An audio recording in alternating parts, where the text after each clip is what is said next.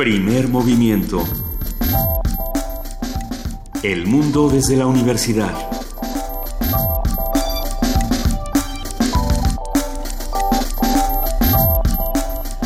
Son las 7 de la mañana con 7 minutos. Hoy es jueves 23 de marzo y esto es Primer Movimiento. Querido Miguel Ángel Quemain, muy buenos días, ¿cómo estás? Hola Luisa, buenos días, muy bien.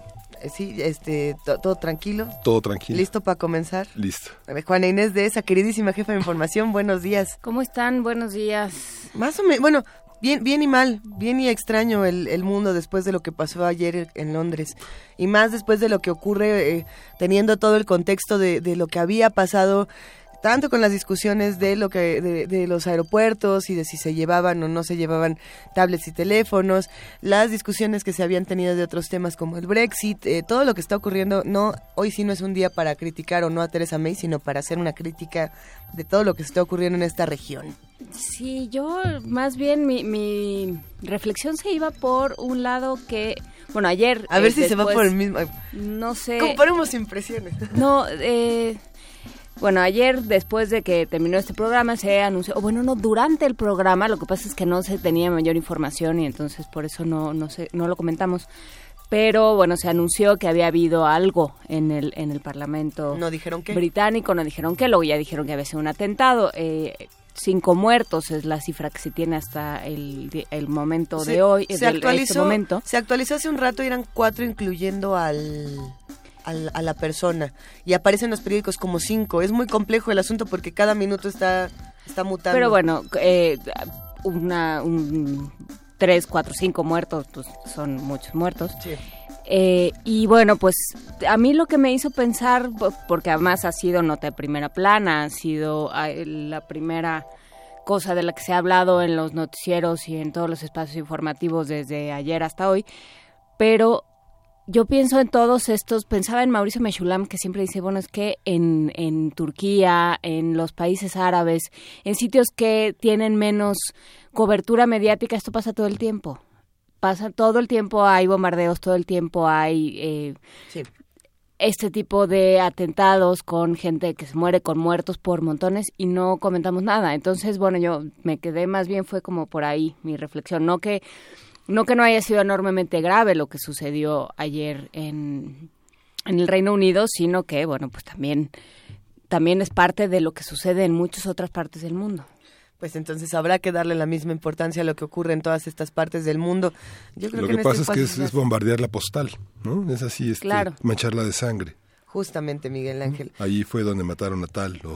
Ahora también hay que preguntarnos qué, qué pasa con ISIS, porque es muy fácil eh, que pase cualquier atentado, sea lobo solitario, ¿no? Y si- ISIS, bueno, eh, es autora hasta de los hotcakes que me preparo en las mañanas. Es decir, eh, si, si va a decir que se encargó de todo, entonces vamos viendo de que si se encarga y de que no se encarga. Porque son muchos los que al día de ayer dijeron, bueno, esto que pasó en Londres no se parece a lo que hace ISIS. Si se parece o no se parece. Vamos a seguir Ya discutiendo. lo reivindicó Isis, pero bueno, Isis re- reivindica todo. ¿no? Exacto. Que- sí, es lo que dices, pero bueno. Vamos a, vamos a platicar de todo esto. Eh, Miguel Ángel, tenemos un programa muy rico el día de hoy. Sí, efectivamente, vamos a tener al chef Jorge Valencia, que es un apasionado de la gastronomía mexicana y es un decidido luchador por, por ella, eh, tratar de pensar eh, los productos mexicanos para crear sabores y combinaciones importantes para nuestra cocina. Y luego vamos a tener con nosotros hablándonos de la de, los, de las muchísimas hojas y variedades culinarias que hay en México. En nuestra nota del día, en nuestra nota nacional, vamos a hablar de los penales en México con Martín Barrón. Él es maestro en ciencias penales del Instituto Nacional de Ciencias Penales y el INACIPE, especialista en criminología, sistemas de control social del delito, delincuencia y crimen organizado. Este tema que antes de que comenzara el programa, Miguel Ángel, lo estabas eh, recordando y a todos de pronto Sí. nos enchina mucho. Y justamente hoy vamos a tener, este, ya tuvimos eh, la, la- la oportunidad de ver el departamento de Barrales, ahora vamos a tener la oportunidad de ver la, la- el desmantelamiento de la celda de lujo del Azulito en el penal de Sinaloa, que es que es otra otra otra de las formas de vivir bien dentro de la cárcel. Pero eso ya lo sabíamos. Sí, ¿Desde sí. cuándo lo sabemos? O sea, ¿por qué los gobernadores se llaman a sorpresa? Esa, es, esa es mi furia, digamos. de Bueno, porque se la en pasan jugando golf, ¿no? Pero, pero a ver, pero Mazatlán? nosotros, Oh. nosotros no la pasamos jugando golf, pero tampoco es que estemos a cargo de la seguridad de un estado. Sí. Y, y lo sabemos. Sí.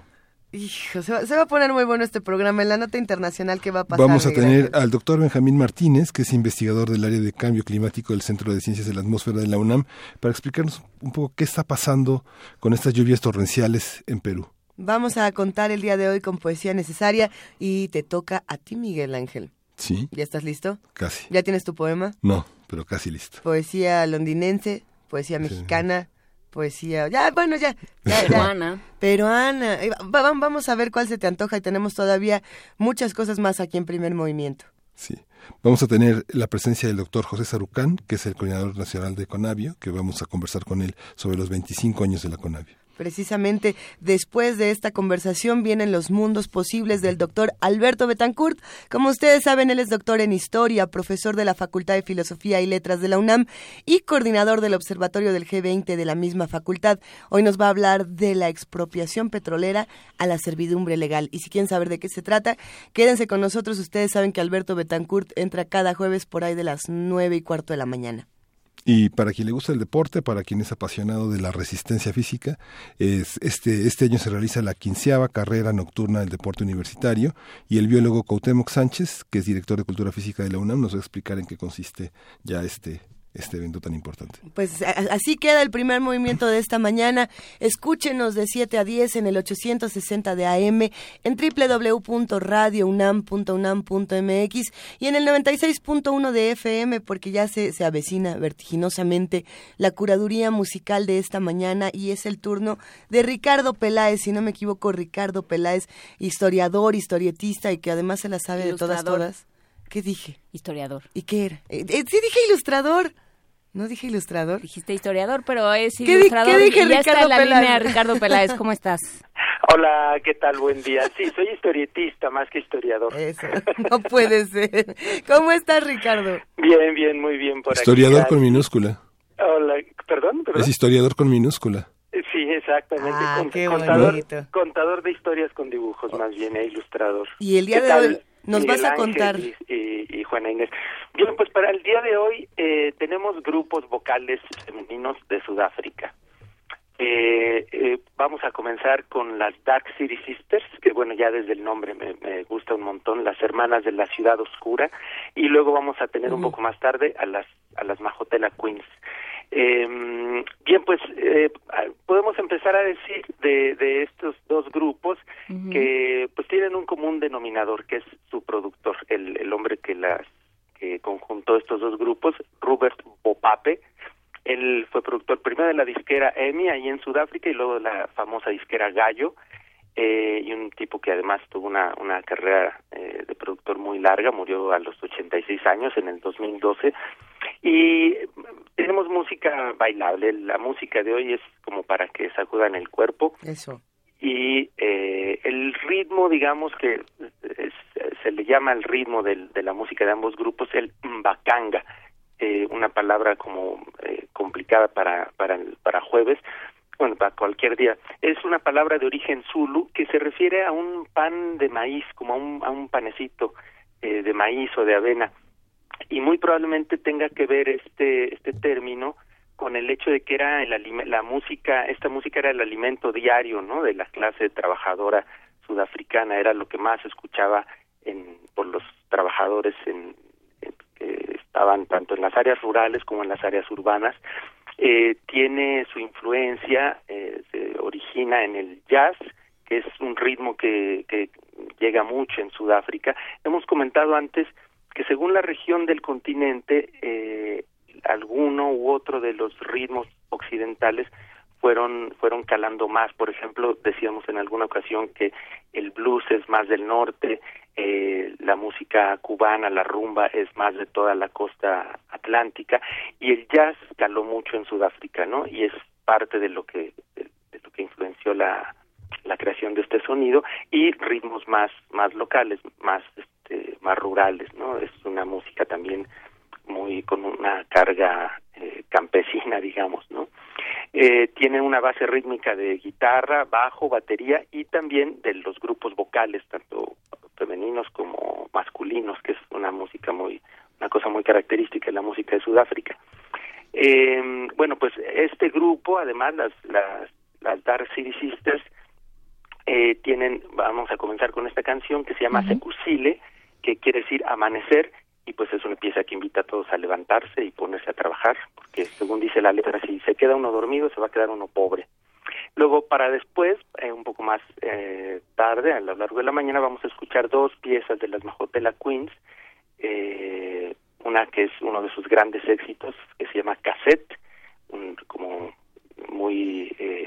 Que ya a estas alturas es una reliquia del pasado. pues sí, y luego más tarde, eh, para terminar, vamos a escuchar otra pieza que se llama Tocósil. Eh, con las Majutela Queens canta, y es muy característica, la voz de Maglatini, Simon Maglatini Cabinde y la Magona Shole Band. Ellos son los que acompañaron todo el tiempo a las, a las Majutela Queens y pues en el en la vamos a escuchar también un sonido muy característico que es el la, la, una flautita de seis agujeros que es característica también de la de la música sudafricana. Pues muy bien ya estaremos eh, eh, cómo se llama esta flauta eh, el penny whistle es, un silbatito flauta. Silbatito de acentavo exactamente una chirimía sudafricana una suerte de chirimía sudafricana Muy bien, qué bueno que estamos haciendo antropología salvaje a estas horas de la mañana, Ricardo Peláez. Sí, Musicología de banqueta. Exactamente. A ver qué les qué les parece. Eh, vamos a tener también las las piezas subidas ahí, bueno, en las redes sociales de, del Primer Movimiento. Yo las pongo siempre también en mi en mi página de Facebook, donde estoy como Ricardo Peláez Goicochea y allí pueden enterarse de las cuestiones relativas a mi faceta historietística ilustradora, pero también musical. Sí, hay que hay que aclarar que no eres, no fuiste director técnico ni anunciabas hamburguesas ni ninguna de esas no, cosas. No, no, no, sí hay una clara diferencia ahí entre entre el otro Ricardo Peláez y yo. Sí, sí, sí. Hay varias claras aclaración. Qué bueno que haces esa aclaración, siempre muy pertinente. Pues qué bueno, Ricardo Peláez. Entonces nos quedamos con las Dark City Sisters y eh, y las Majotela Queens para esta mañana. Majotela Queens. Empezamos con, con eh, ¿cómo dijimos que se llamaba la primera? Secusile. ¿Y de qué? Empieza inclusive hasta con el canto de un gallo allí la canción, como para que para reforzar. oye, ¿y de qué zona de África son? Que esa parte creo que no la mencionaste. ¿Perdón? ¿De qué zona son? Ah, son sudafricanas, son sudafricanas. claro, sí, sí, sí. Sí, oye, comentaba con, con, con, el, con Don Mundos Posibles y con Alberto Betancourt que él iba a hablar hoy de minería.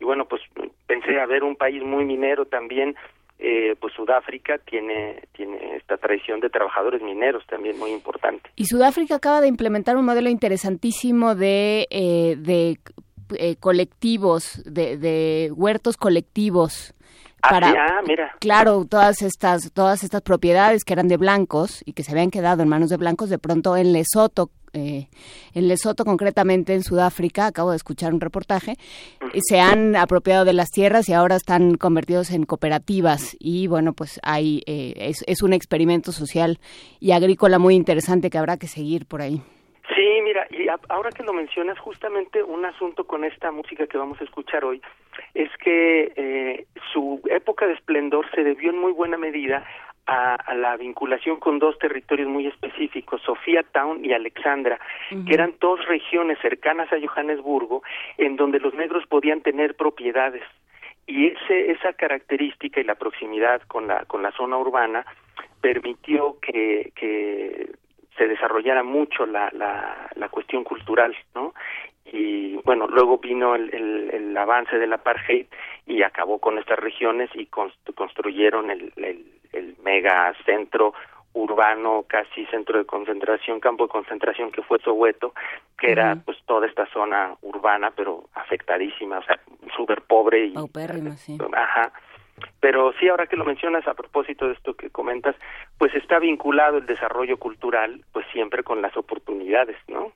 Por supuesto, y con las buenas oportunidades. Con las buenas oportunidades, claro, claro. Pero bueno, pues lo, lo platicaremos. Muchísimas gracias, Ricardo Peláez, por esta curaduría musical y quedamos expectantes de todo esto que nos Muy bien, a ver qué les parece. Esperemos que lo disfruten. Saludos a todos por allá. Vamos a escuchar con las Dark City Queens, Secusile. 了。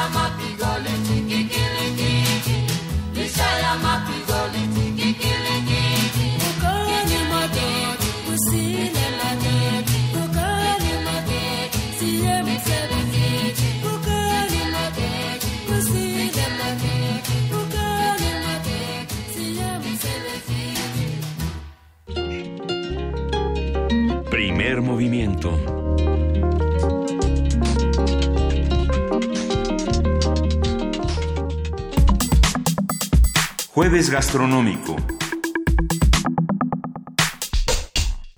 Bergamota, cilantro, eucalipto, laurel, orégano, perejil y romero son algunas de las múltiples hierbas que se usan para condimentar los alimentos. Actualmente se conocen cerca de mil especies de plantas con hojas comestibles. Entre sus cualidades, las plantas de hojas comestibles son bajas en calorías y grasas, tienen importantes niveles de proteína por caloría, son altas en fibra, hierro, magnesio y calcio, contienen antioxidantes que ayudan a la desintoxicación del organismo.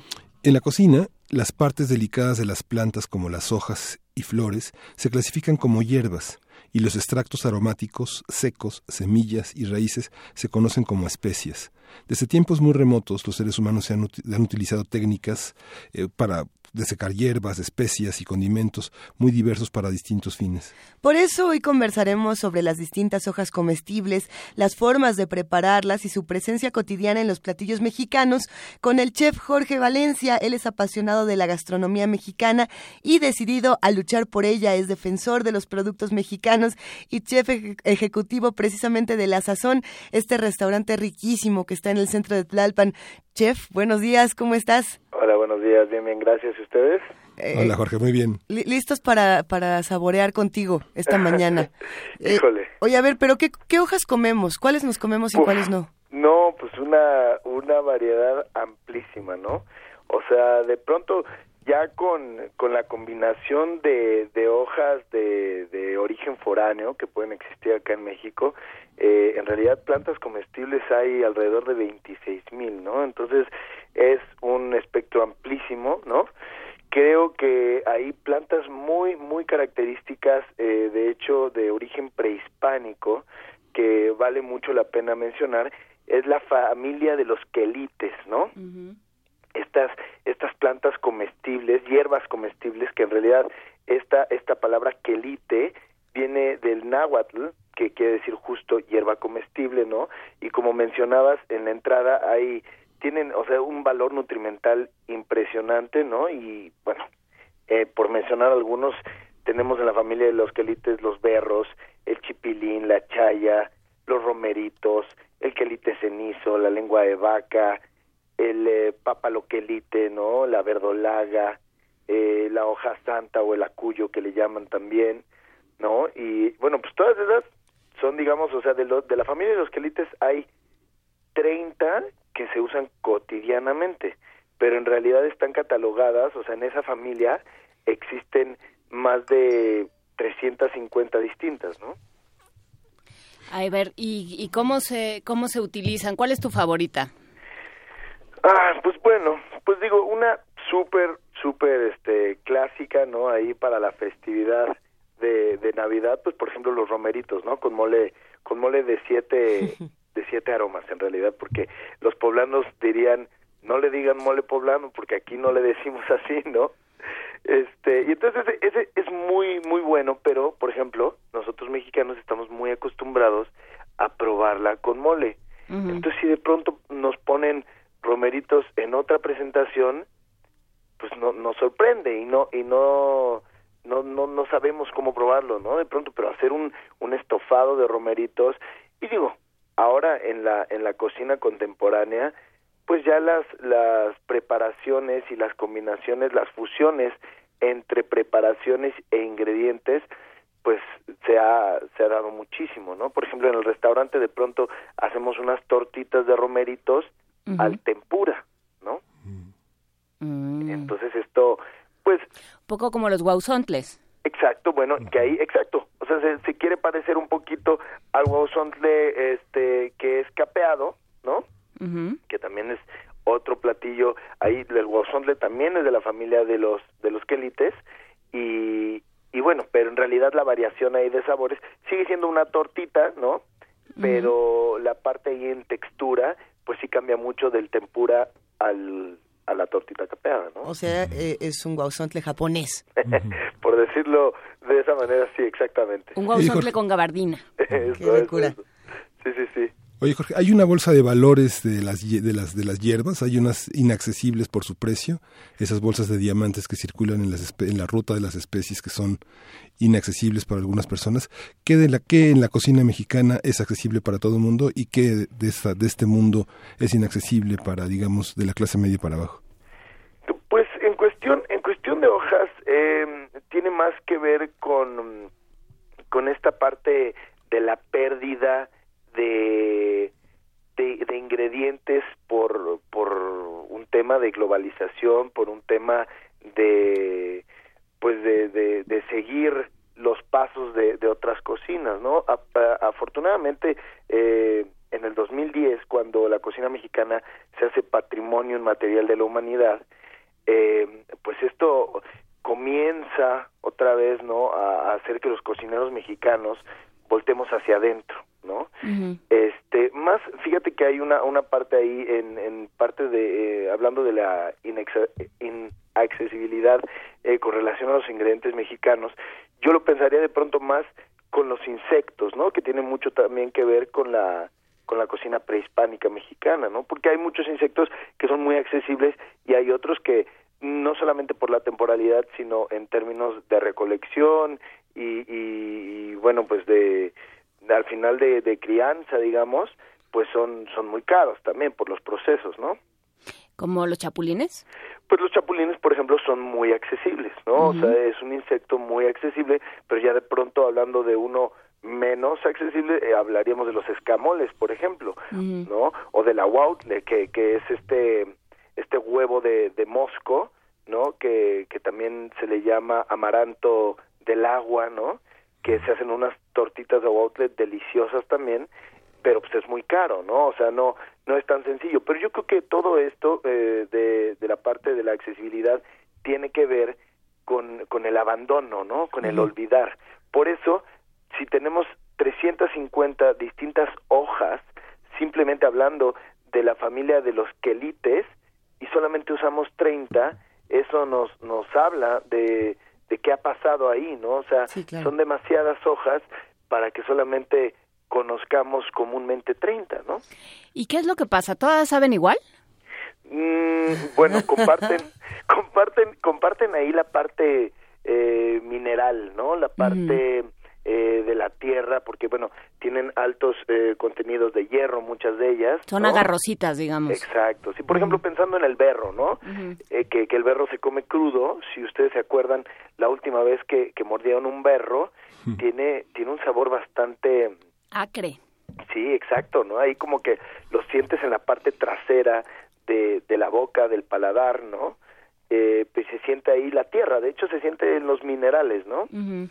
Pero qué pasa, por ejemplo, cuando está uno en casa, no en no en un delicioso restaurante como la Sazón, pero vamos a suponer que estamos en nuestra casa, abrimos todas nuestras nuestros secretos gabinetes y no tenemos nada más que una hoja exótica que ni sabemos cómo se llama y como que queremos hacer de comer ahí?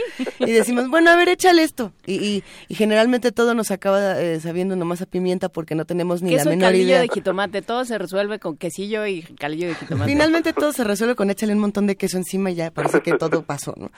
Limón. ¿Cuál, ¿Cuáles serían, o limón, las imprescindibles? ¿Qué, ¿Qué, hojas tendríamos que tener siempre o, o, qué especies tendríamos que tener siempre, por lo menos para, para no sentirnos perdidos en el universo culinario?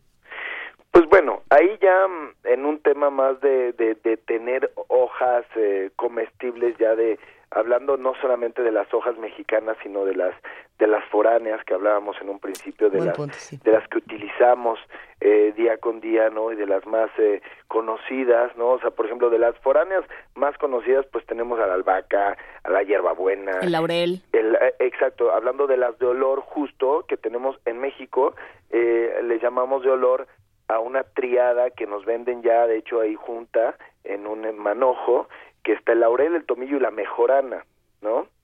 Estas tres son eh, súper utilizadas para preparar una gran variedad de platillos, por ejemplo, ahorita pensando en este en la veracruzana, no digo que puede ser pescado, pollo, cerdo, o sea, ya ya eso eso de las variaciones y eso de de el origen de cada platillo eh, pues va variando mucho, ¿no? En realidad y luego todos los estados se andan peleando por este por la autoría, ¿no? Y dicen, no, no es cierto, es que ese platillo es de aquí, ¿no? Entonces es complicado en la gastronomía mexicana, pero por ejemplo, esas tres se utilizan muchísimo. En la veracruzana que decía, el laurel es imprescindible, ¿no? Por ejemplo este pues la albahaca que la utilizamos mucho eh, el cilantro que pues ese se utiliza de siempre crudo o cocido el perejil el orégano y es muy curioso porque nosotros pensaríamos que el cilantro pues es totalmente mexicano no y en realidad es foráneo no pero sí es una es una cuestión muy muy importante eh, que yo creo que nosotros eh, cocineros debemos de, de, seguir luchando, ¿no? Eh, hay muchos chefs este, muy mediáticos que, que, que han tenido la oportunidad de, de luchar por esto eh, y que se note esta lucha, ¿no? Hay más de, de 10 ingredientes, por ejemplo, que, que existen en todas las cocinas mundiales, ¿no? Eh, que, que son ingredientes que se utilizan día con día y son mexicanos, ¿no? Entonces eso es muy importante, o sea, por mencionar algunos, la vainilla, el cacao, el jitomate, el frijol, el chile, ¿no? Y entonces, pues es eso, es ¿Qué hojas, qué, qué, hojas es posible que tengamos en, en casa de, en una casa de cualquier tamaño, un pequeño departamento, una casa eh, en la en la huerta de macetas o en el jardín que podamos renovar y que podamos secar? El proceso de secado de las hojas es fácil, es, lo puede hacer cualquier persona, no se llenan de hongos. ¿Qué, qué, qué, ¿Dónde hay que guardarlas? ¿En vidrio, en plástico? ¿Cómo, cómo conservarlas? Pues bueno, digamos una forma muy sencilla de secarlas. Primero, primero la, la pregunta primera, este, pues las hierbas fáciles de tener en un pequeño huerto este el cilantro, el orégano, el tomillo, ¿no? Eh, esas son, por ejemplo, muy fáciles y son muy ricas para cocinar, igual la menta, ¿no? La hierbabuena. Y ya hablando de, de la parte de la deshidratación, eh, si las ponemos en charolas de metal separaditas, ¿no? Eh, en un lugar eh, fresco, eh, que, que, tenga paso de aire y de pronto que sea caliente. Nosotros, por ejemplo, así rápidamente, que lo hacemos, o sea, de varias formas, pero también en estas charolas las ponemos encima del horno, por ejemplo, y esto hace una deshidratación muy rápida y sin ningún problema, ¿no? Muy bien. Rosario Martínez nos manda una foto de guauzontles listos para tortitas. Qué rico. que tienen, y eso es, eso es importante, por ejemplo, las hierbas, este tienen muchos procesos este de limpieza, ¿no? O sea, por ejemplo, los huevos para que haga uno una buena tortita, pues hay que limpiarlos, ¿no? Y hay que escogerlos y hay que lavarlos y o sea, son son todo un tema. Por ejemplo, hablando de de de la de, la cuyo, ¿no? Que me encanta esta esta hoja que se utiliza más que nada en el en el sureste. La hoja santa. Exactamente, la hoja santa, sí. La utilizamos, por ejemplo, en adobos, en salsas, en moles, en preparación del pollo, de pronto para envolver, ¿no? Y es una hoja que tiene mm, un sabor muy característico, pero sutil, ¿no? O sea, ya regresándonos al tema de los sabores, esta no es tan tan agarrosa, tan tan fuerte, ¿no? En su sabor. Nos eh, habla Luz Pineda, que es un comentario. Dice, este valor nutritivo de estas hierbas contienen hierro en abundancia combinado con una carne. Se recomienda mucho para pacientes con anemia y eso dice que lo recomiendan muchos nutriólogos. Sí, definitivamente lo que platicamos del valor nutrimental y en realidad esto otra vez, ¿no? Hablando del México prehispánico, porque todas estas hierbas en el México prehispánico tenían usos específicos, ¿no? O sea, de pronto los berros por ahí dicen que, que se utilizan para problemas renales, ¿no? Este, la, hablando, por ejemplo, del chipilín, este que también, por ejemplo, tamales de chipilín pues, son deliciosos, ¿no?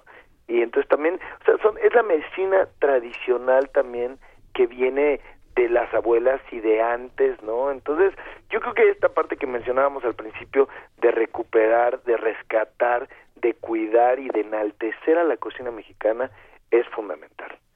Y precisamente por aquí nos escriben para preguntarnos cómo, cómo relacionamos eh, toda la tradición de nuestro país con la cocina contemporánea, eh, que, me parece que puede llegar a ser un ejercicio eh, delicioso o peligroso. ¿no? A, veces uno siente que no hay medias tintas en ese, en ese sentido. ¿Tú qué opinas, Jorge? Claro, pues digo, yo creo que uno, uno como cocinero, simplemente en la casa, también pues digo, hemos probado estas hierbas este, a lo largo de nuestra vida. Entonces también de pronto uno sabe con qué sabores se pueden combinar, con qué sabores van bien, ¿no? Este, y, en esta parte de, de, de, de la situación contemporánea, hablando de la gastronomía, pues uno va adaptando los ingredientes también a nuevas recetas y esto sucede naturalmente, diría yo pero es como esa espuma, espuma de cilantro o alguna cosa así de, que pueden ser ejercicios interesantes, pero cómo cómo tendríamos entonces o a dónde tendríamos que acudir para recuperar estos saberes eh, tradicionales de, de, los primeros primeros, es decir, cómo cómo nos acercamos a esta otra parte. Pues yo diría a las eh, cocineras tradicionales, a los pueblos y también a los a los eh, chefs y, y restaurantes que que queremos enaltecer esa tradición, ¿no? Porque claro que nosotros, eh, por ejemplo, en La Sazón hacemos eso, que, que combinamos ingredientes de toda la vida con nuevas preparaciones, pero también enaltecemos las recetas clásicas, tradicionales y las cuidamos muchísimo. Eh, hacemos un consumo responsable, cuidamos a los agricultores, buscamos productos desde el origen y que todo esto viene otra vez de la ola esta que se genera con chefs de, alto renombre, por mencionar a dos muy importantes, a Ricardo Muñoz Urita, que es un gran investigador, a Edgar Núñez Magaña, que tiene más de 10 años buscando y enalteciendo y, y, y, cuidando al campo mexicano. Entonces esto es lo que nos genera a todos, ¿no? O sea, ellos son parteaguas para nosotros también para decir, oye, hay que, hay que seguir, hay que seguir. Y bueno, ya hablando, por ejemplo, del efecto Trump, algo que me encanta, el efecto Trump, es este nacionalismo tan bello que nos ha generado, ¿no? Y, buen punto. Sí, por supuesto. ¿En qué momento te diste cuenta que había un montón de hojas que no conocías, Jorge? Pues, híjole, yo creo que en el momento, o sea, ya ya tiene un rato que, que empecé a, a meterme más con, con la familia de los quelites, porque porque bueno yo de más chico ya la verdad es que tengo mucho muchos años en la cocina este porque desde desde pequeño cocinaba con mi bisabuela que ella fue maestra de alta cocina mexicana pero siempre siempre la mención de, de los quelites en a lo largo de mi vida me ha este pues me ha generado esta esta búsqueda esta intriga eh, eh, y bueno pues al final el, el saber que existen 350 variedades y que uno con esfuerzos, investigaciones y muchas ganas de, de estar hablando con la gente que está cerca del campo, pues conoce 60, por, por decir un número muy alto, la verdad. Jorge, hay una relación entre las entre la eh, gastronomía y la y la y la herbolaria que tiene que ver con muchas de las hojas que son también medicinales. ¿Cómo administrar eso? ¿Cómo cómo adquirir ese conocimiento de no ponerle de más algo que puede afectarle a alguien que no sé, tiene hipertiroidismo o diabetes o Sí, pues en la, en la cuestión que, que platicamos, en realidad yo creo que también la herbolaria es muy específica en cuestión de cantidades, justo como lo mencionas, y en cuestión de, de, la utilización de, de la hierba, ¿no? Si uno quiere en realidad utilizar lo que tenemos a mano para pues para curarse, ¿no? Algunos algunos males, digo, hay que estar hay que estar bien enterados, hay que hay que acercarse a la gente que sabe este y, y hacerlo de esta manera. Al final yo creo que también eh, pues digo si uno va a utilizar hierbas para porque son dos vertientes no si uno va a utilizar hierbas para curarse o para cocinar. Al final para cocinarlas en realidad ya en el tema de la cocción y todo eso pues muchas hierbas pierden este pierden fuerza o pierden este toxicidad. Por ejemplo la la chaya no uh -huh. la chaya es súper importante comerla cocida porque si uno la come cruda pues es, es, tóxica no justo como lo decías no el romero el romero eh, aquí de qué romero me preguntas porque está el romero de olor uh -huh. que es foráneo o los romeritos no el romero de olor el foráneo. El foráneo, pues en realidad, mira, el romero de por sí, el romero de olor, que le decimos nosotros para diferenciarlo rápidamente, es este, pues es muy fuerte en su sabor, ¿no? Es súper perfumado, ¿no? Entonces, eso también como que te va dando la pauta al final, sí. ¿no? De no pasarte. Uh -huh. Hemos, hemos hablado mucho de hojas, yo no sé si se puede, aunque sea de, de pasadita, hablar también de las raíces eh, pensando en, en, en, todas las partes que podemos utilizar de un mismo de un mismo ser. No, es que raíces? es que me quedé pensando, por ejemplo, en el curry o en la cúrcuma, que, claro. que son, bueno, para otro tipo de cocina por completo. En México también se utilizan para muchas cosas, sobre todo la cúrcuma, relacionándola, por ejemplo, con, el jengibre y con todas estas otras raíces que le han cambiado mucho el sabor a la cocina mexicana y que las hemos integrado de una manera deliciosa con las mismas hojas y, las mismas especias en, nuestro país. ¿Qué piensas de, ese asunto, querido Jorge? Pues es maravilloso. Mira, ahora que comentas este al jengibre, yo tengo ahí eh, pues un muchos dicen que es una fijación, pero en realidad es, esta parte que, que uno trae también. Mi, mi bisabuelo era de, de Jamaica y bueno, pues justo en el Caribe, en el Caribe mexicano y también en el Caribe isleño se utiliza muchísimo el jengibre para cocinar. De hecho, mi, mi bisabuelo hacía un, un panque de jengibre delicioso, hacía arroz con jengibre y además el jengibre ya hablando otra vez de términos medicina, medicinales, perdón, nutrimentales, es buenísimo. Por ejemplo, para las vías respiratorias, hacerte un té de jengibre es fenomenal, ¿no? Por supuesto. Nos pregunta eh, Mauricio Medina que tiene un pequeño árbol de aguacate como de un metro aproximadamente y que en qué momento puede empezar a utilizar las hojas y cómo. Pues si ya, si el árbol tiene, bueno, el árbol... Si ya tiene hojas. sí, pues ya tiene hojas, ya tiene un metro, eh, las puede empezar a usar, las puede utilizar frescas o las puede utilizar secas, ¿no? Hablando de, de recetas eh, con el con la hoja de aguacate, tenemos, bueno, yo dos eh, que, que, que incluyen al frijol, que me encantan, una de ellas la crema conde, que justo es crema de frijol, y se tiene que hacer un sofrito con ajo, cebolla y la hoja de aguacate, que puede ser seca, va, ahí va en un tema de intensidad de sabor. Si está fresca, la intensidad va a ser alta, y si está seca, pues va a ser un poquito más baja, pero de cualquier manera va a mantener este perfume. Y la otra receta es el em, frijol con puerco, que es receta eh, igual yucateca, deliciosa, que ahí hablando, por ejemplo, de las raíces, igual este está presente el rábano, que es una maravilla, también, o sea, toda esta familia de los tubérculos y raíces es amplísima también y llevan un, valor nutrimental también muy alto, ¿no? Con esto nos vamos a despedir esta mañana, querido chef Jorge Valencia. No sin antes hacer la invitación a que todos nos vayamos a la sazón. A ver, ¿en dónde andas? Cuéntanos, por favor. Uy, pues ahorita la verdad, mira, justo eh, peleando en esto, en esto de, del cuidado del campo, del enaltecimiento de la gastronomía mexicana, estamos en varios frentes. Estamos ahí como chef ejecutivo en la Sazón de Tlalpan. Tenemos un pequeño programita de tele este en México Travel Channel que se llama Sazón de mi tierra tenemos estamos en la Cámara Nacional de la Industria Restaurantera como vicepresidente, este estamos en el Comité de Fomento Turístico en Tlalpan como vocal y pues empujando, empujando, empujando a la industria, a los compañeros restauranteros y buscando a los pequeños productores, echándoles la mano y que nos echen la mano ellos a nosotros para tener excelentes productos. Bueno, entonces si usted lo que quiere es hacer activismo, puede buscar a al, al chef Jorge Valencia. Si usted lo que quiere es comerse unos guauzontles, váyase a La Sazón en el centro de Tlalpan. No, digo, vamos distinguiendo. Cada quien sus apetitos.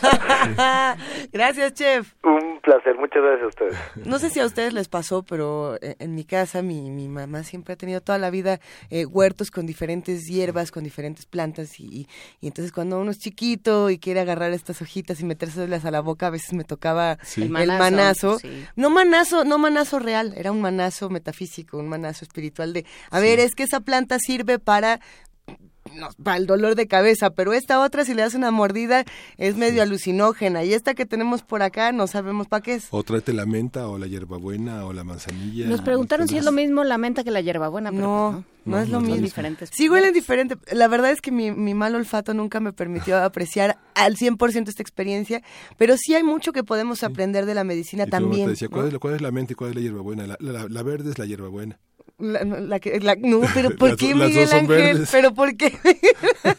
Vamos a escuchar de la Biblioteca Digital de Medicina Tradicional Mexicana esta mini producción de Radio Nam donde se habla de la bugambilia, la ruda y la sábila. La medicina tradicional es reconocida hoy como un recurso fundamental para la salud de millones de seres humanos un componente esencial del patrimonio tangible e intangible de las culturas de México y el mundo, un acervo de información, recursos y prácticas para el desarrollo y el bienestar y un factor de identidad de numerosos pueblos del planeta.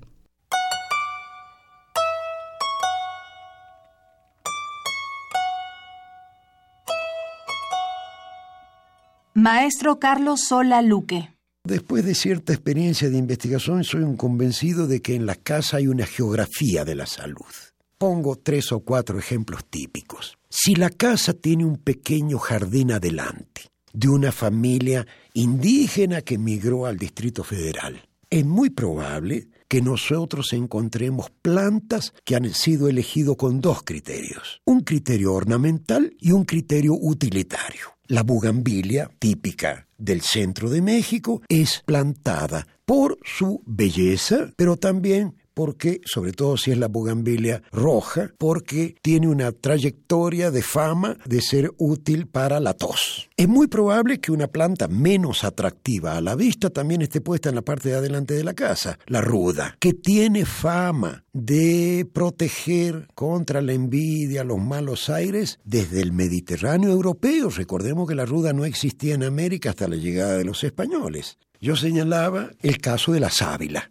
La sábila es una planta con fama no solamente para padecimientos dermatológicos, sino también para estas interpretaciones simbólicas, culturales, ¿verdad? De ser una planta vinculada a la buena suerte. Entonces es muy frecuente encontrar que uno entra a una casa y hay una planta de sábila, además con un listón rojo, y sorprende enterarnos que el aloe vera en realidad es originaria de Sudáfrica y el aloe barbadensis, que es la otra sábila, es originaria de Barbados. El maestro Carlos Sola Luque es coordinador de investigación del proyecto Biblioteca Digital de la Medicina Tradicional Mexicana. Biblioteca Digital de la Medicina Tradicional Mexicana. Bugambilia. Bugainvilea glabra choisi, nictaginacea. Bugambilia. Esta planta se utiliza en todo el país para tratar afecciones respiratorias como tos, causada por calor en el mes de mayo o por frío en diciembre y enero. Las flores, brácteas, son la parte de la planta más utilizada y su preparación en cocimiento, que se administra por vía oral, es la forma de empleo más generalizada. Se recomienda para el asma, bronquitis y disentería. Alivia el ronquido y dolor de pulmón y se toma contra la tosferina aunque en muy pocos casos también se hace mención de su empleo para tratar alferecía de niños, ahogamiento, dolor de estómago, mal de orín, barros y espinillas y para realizar limpias. Ruda. Ruta chalepensis L. Ruta C. Ruda. Esta es una planta muy popular en gran parte del país. El uso más frecuente la indica para tratar el mal aire. Esta planta es usada en otras enfermedades también de índole cultural, como mal de ojo, espanto, aire en el estómago, aire en los ojos, aire en los oídos, aire en la cabeza, daño, brujería, envidias, susto, golpe de aire, aire de los niños, cólicos de aire y punzadas de aire. Además, el uso de esta planta no solo se limita al medicinal, sino que es útil también para la buena suerte y en las borracheras. Sábila. Aloe vera L. Liliacea. Sábila. Es común su uso en problemas de la piel como disipela, erisipela y moretones, los que son tratados con la hoja aplicada como cataplasma y de esta misma forma se utiliza como cicatrizante. Para la diabetes se administra por vía oral en ayunas, acompañada de nopal cuestapa. Se le emplea para dolores en general, como dolor de muelas, cabeza, muscular y dolor de riñón. Inclusive se ocupa cuando hay inflamación del estómago, hígado, intestino o vagina. En estos casos se pela una hoja de la planta, se hierve y se aplica. Este remedio sirve también para sanar las llagas. Se le atribuyen propiedades laxantes, diuréticas y cicatrizantes. La información que aquí se presenta puede encontrarla en la Biblioteca Digital de la Medicina Tradicional Mexicana, una publicación de la UNAM a través de su programa universitario México Nación Multicultural. Primer movimiento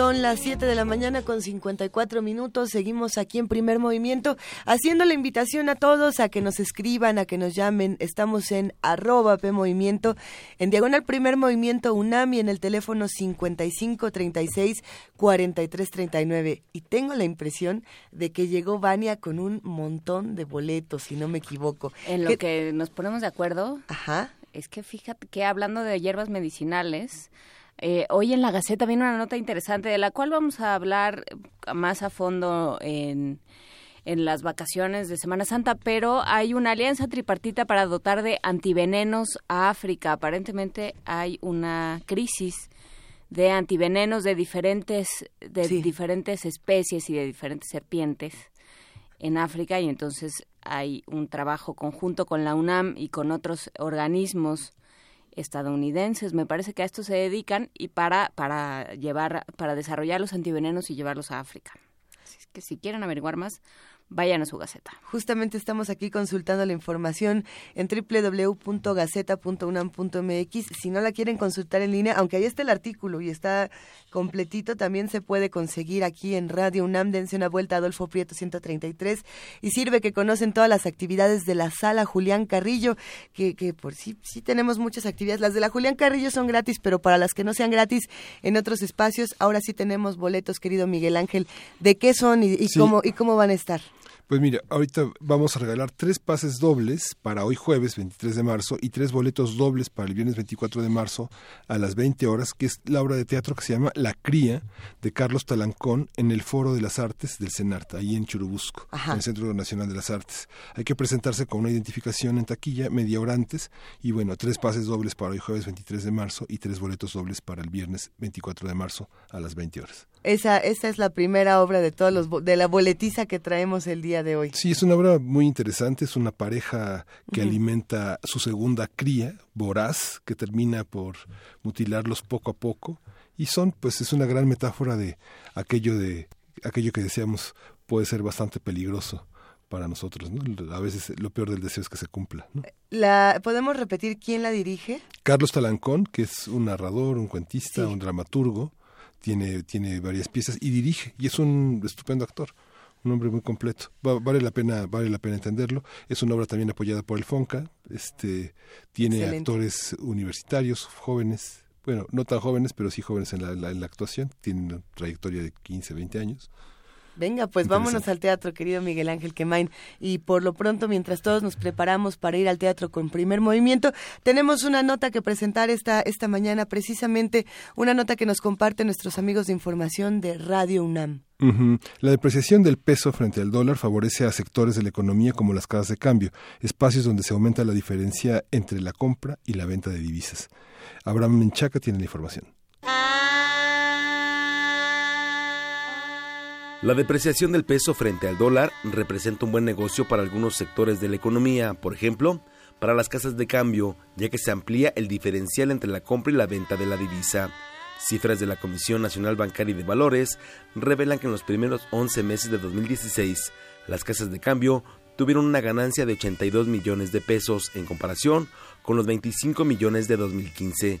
Para el doctor José Luis Martínez Marca, académico de la Facultad de Estudios Superiores Aragón, esto es resultado del mercado especulativo y la incertidumbre que privó en el mercado cambiario. Evidentemente que la situación de alta volatilidad que empezó a registrar el peso previo a las elecciones de Estados Unidos y posteriormente al triunfo de Donald Trump hizo que privara mucha incertidumbre en el mercado cambiario, lo cual dio como resultado alta fluctuación en el tipo de cambio, lo cual fue aprovechado definitivamente por, los grandes inversionistas y agentes financieros. En ese sentido, eh, los beneficios de, principio fueron altos en términos de la depreciación que alcanzó tan solo en dos meses cerca del 15%, lo cual evidentemente se, se vio reflejado en una rentabilidad mayor las, casas de cambio en nuestro país. Es, es claro que esta situación yo creo que va a tender a estabilizarse derivado de las medidas que tomó Banco de México en términos de coberturas. La Asociación Nacional de Instituciones Financieras Autorizadas en Divisas indicó que un tipo de cambio elevado permite obtener mayores ganancias. De hecho, ellos cuentan ya con ciertas reservas que fueron adquiridas a un menor precio. Entonces, aquí aplica la premisa de, comprar barato y vender caro, ¿no? Y sin embargo, en este sentido, pues sí, este, les benefició de tal forma que los dólares que pudieron haber comprado en 18 pesos alcanzaron hasta cerca de los 22 pesos en un momento determinado al principio del, mes de febrero. Entonces, en ese sentido, pues definitivamente la, la ganancia financiera con tipo de cambio alto y inestable, eso es lo que da como resultado.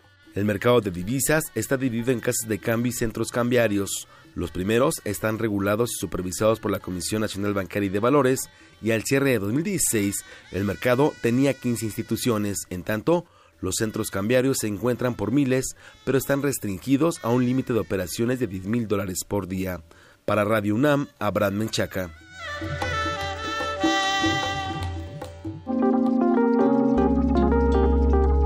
Primer movimiento. Hacemos comunidad.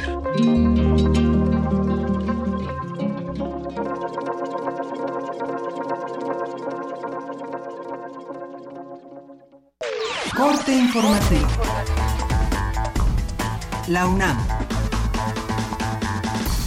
el próximo sábado 25 de marzo serán publicados los resultados del concurso de selección de nivel licenciatura para el sistema escolarizado y para el sistema Universidad Abierta y Educación a Distancia. La consulta se podrá realizar a través del portal www.escolar.unam.mx del 25 al 30 de marzo. Nacional.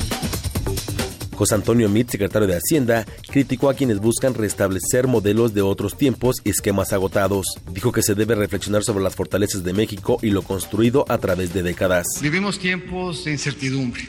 Los paradigmas políticos y económicos que han estado vigentes durante varias décadas son ahora objeto de reservas y cuestionamientos. Hoy se alzan voces que nos convocan a regresar al pasado, aislarnos e ignorar los cambios tecnológicos, económicos, sociales que han transformado a México y al mundo. Luego de darse a conocer sobre la deuda millonaria de Alejandra Barrales, la presidenta del PRD negó tener deudas y haber firmado pagares. Precisó que se debe a un juicio que se realizó a sus espaldas.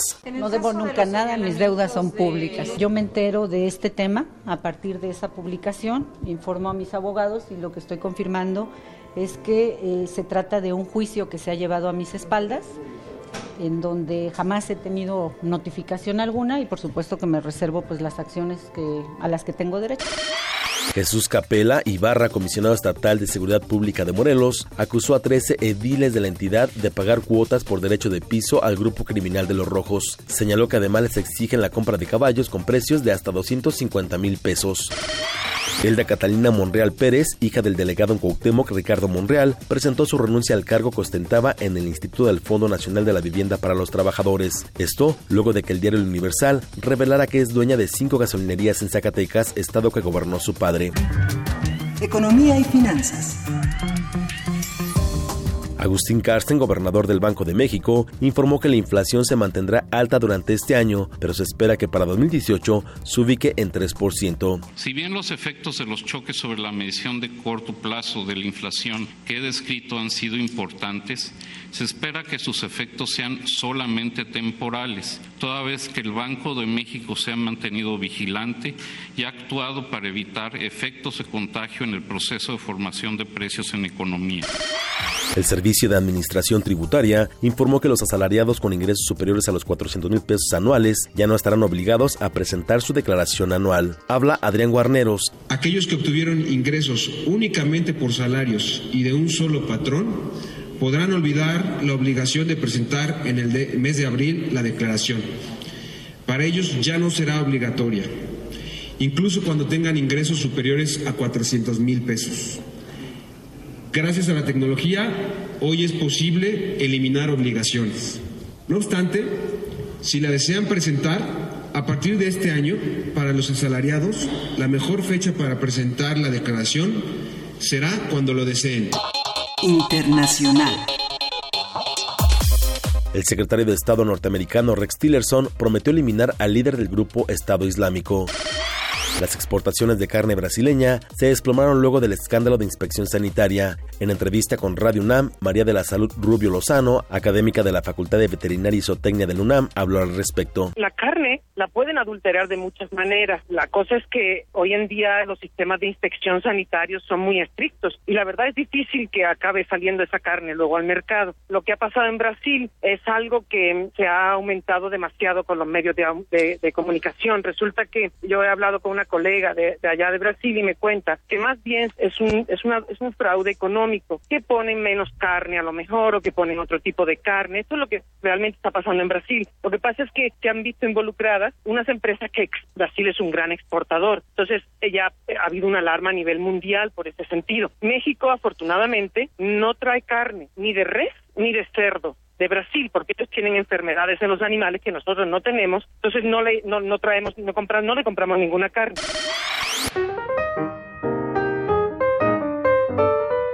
Un día como hoy. En 1814 nació Gertrudis Gómez de Avellaneda, escritora y poetisa cubana. Es considerada una de las precursoras de la novela hispanoamericana y del feminismo. Dos mujeres, El príncipe de bien y Errores del corazón, son algunas de sus obras más reconocidas. Hasta aquí el corte, en hora más información. Escuchas XEUN Radio UNAM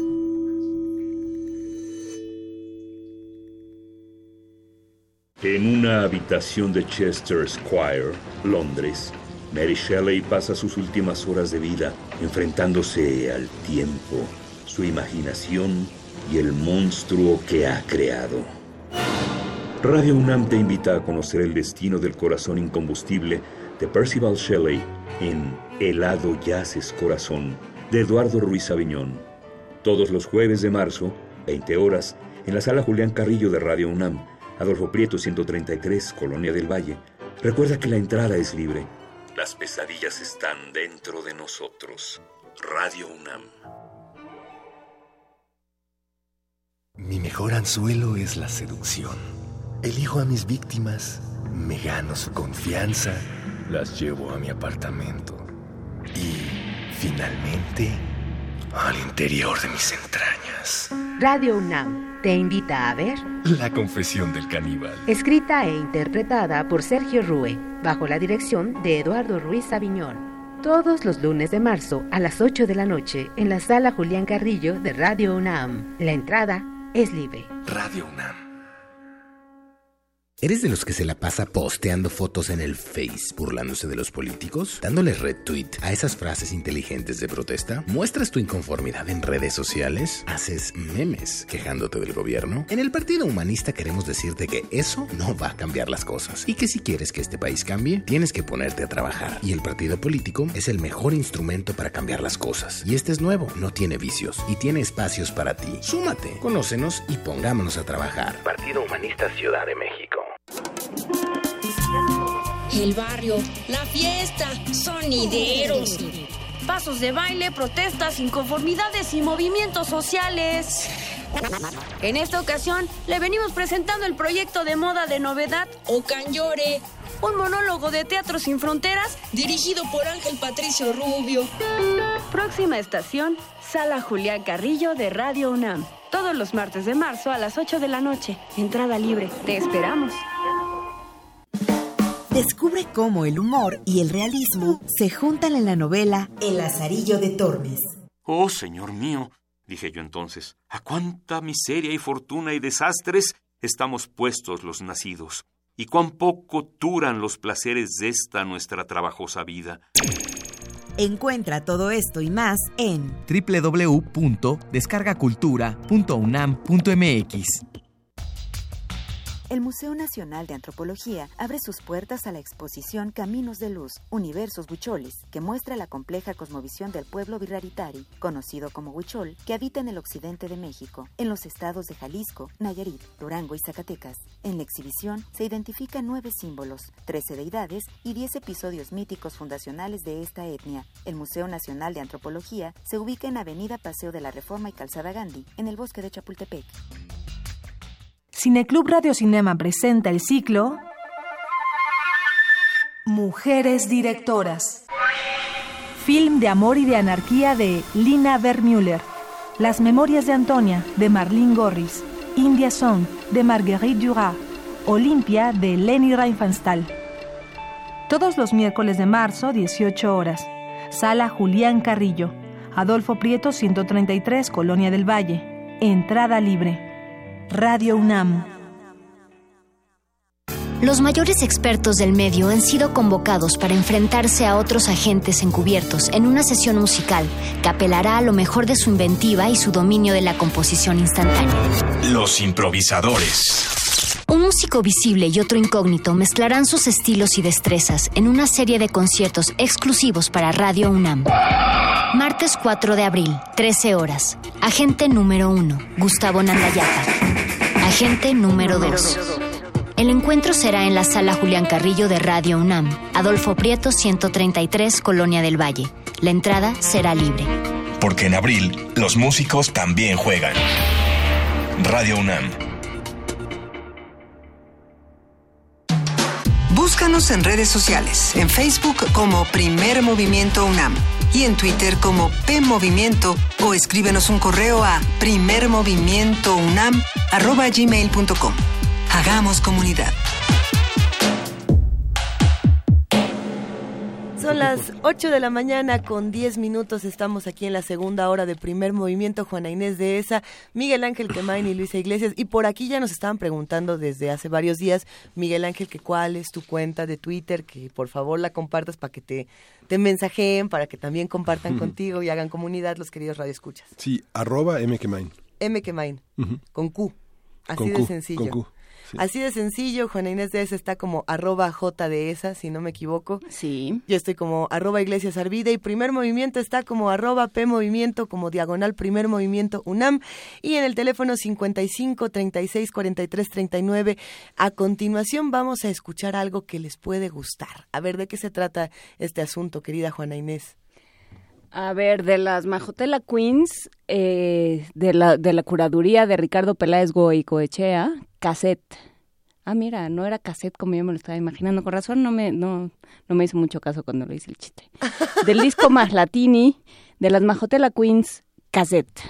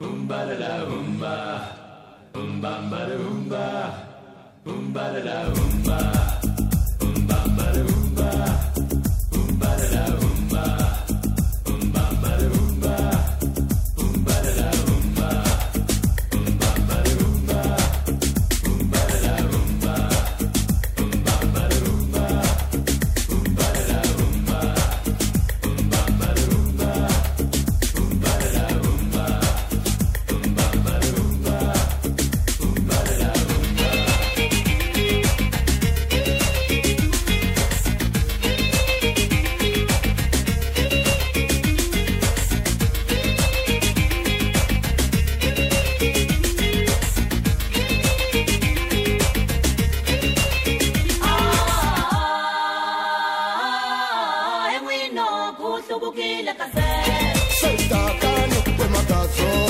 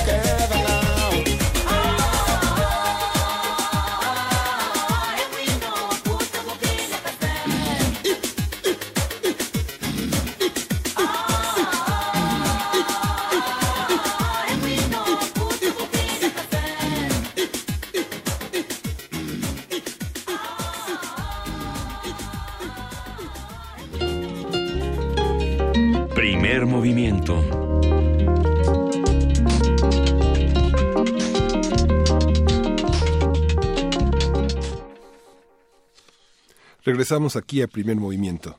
Embarazos adolescentes. México ocupa el primer lugar de embarazos en adolescentes, la mayoría de los cuales están relacionados con la desatención de los padres y a diversos factores socioculturales y económicos. Nuestra compañera Dulce García tiene la información.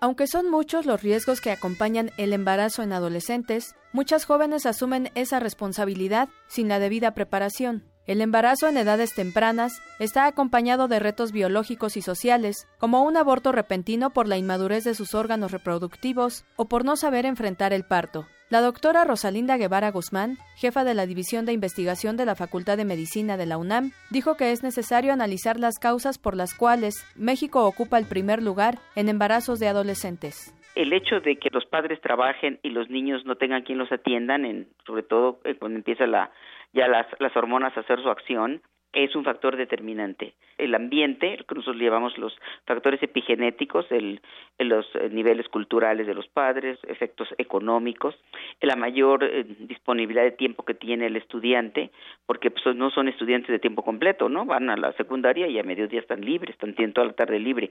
Y si los padres trabajan, pues los niños están un poco abandonados en cuanto al aspecto familiar. Resaltó que la autoestima es otro de los factores que contribuyen al aumento de estos casos. De alguna manera los niños que tienen una baja autoestima son más son presas fáciles de que puedan ser inducidos a, a cometer acciones, irse de fiesta, ingerir bebidas alcohólicas o drogas, etcétera. Esos son factores que ahorita estamos analizando. Nos interesaría saber si por delegaciones las condiciones socioeconómicas, culturales son diferentes. Entonces, por ejemplo, necesitaríamos identificar cuáles son los factores de riesgo de cada una de estas delegaciones en esta población eh, de, adolescentes. La investigadora de la UNAM dijo que la mejor manera de prevenir los embarazos en adolescentes es con una mejor educación sexual. Algunos no ni siquiera utilizan anticonceptivos, no sabemos todavía por qué, es lo que estamos en, esa problemática. Otros sí los usan, pero no los usan adecuadamente. Otros tienen distorsionada la información del condón. Eh, por ejemplo, piensan que es para la chica para no embarazarse, pero no están pensando en las enfermedades de transmisión sexual, que también es un factor importantísimo. Entre 2000 y 2014, los embarazos en adolescentes incrementaron 20.6%, mientras que el año pasado se atendieron 46.542 nacimientos, de los que 5.229 fueron de madres menores de edad. Para Radio UNAM, Dulce García.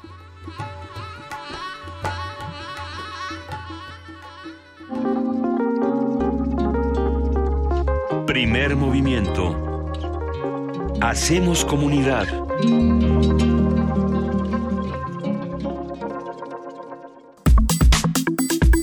Nota Nacional. La Secretaría de Gobernación advirtió sobre los graves problemas de operación y seguridad que enfrentan los penales locales del país. La Comisión Nacional de Seguridad indicó que la sobrepoblación carcelaria es uno de los principales detonantes de esta situación. Explicó que es una problemática reiterada en cárceles estatales y municipales, lo que trae como consecuencia condiciones de hacinamiento y dificultades en las áreas de salud y seguridad. Vamos a conversar esta mañana con Martín Barrón, quien es maestro de Ciencias Penales del Instituto Nacional de Ciencias Penales, INACIPE, y es especialista en criminología, sistemas de control social del delito, delincuencia y crimen organizado. Buenos días, Martín. Muy buenos días. Gracias por esta conversación. No, de qué, gracias a ustedes. Martín, ¿qué sucede en los penales de, México, de, todo México y, por supuesto de Tamaulipas y de Nuevo León? bueno, primero hay que poner un contexto. En el país, en el año 2005, había 455 penales en, todo el país. En 2015, muchos pensaríamos que habría más. Resulta que no. Se ha disminuido a 389 penales.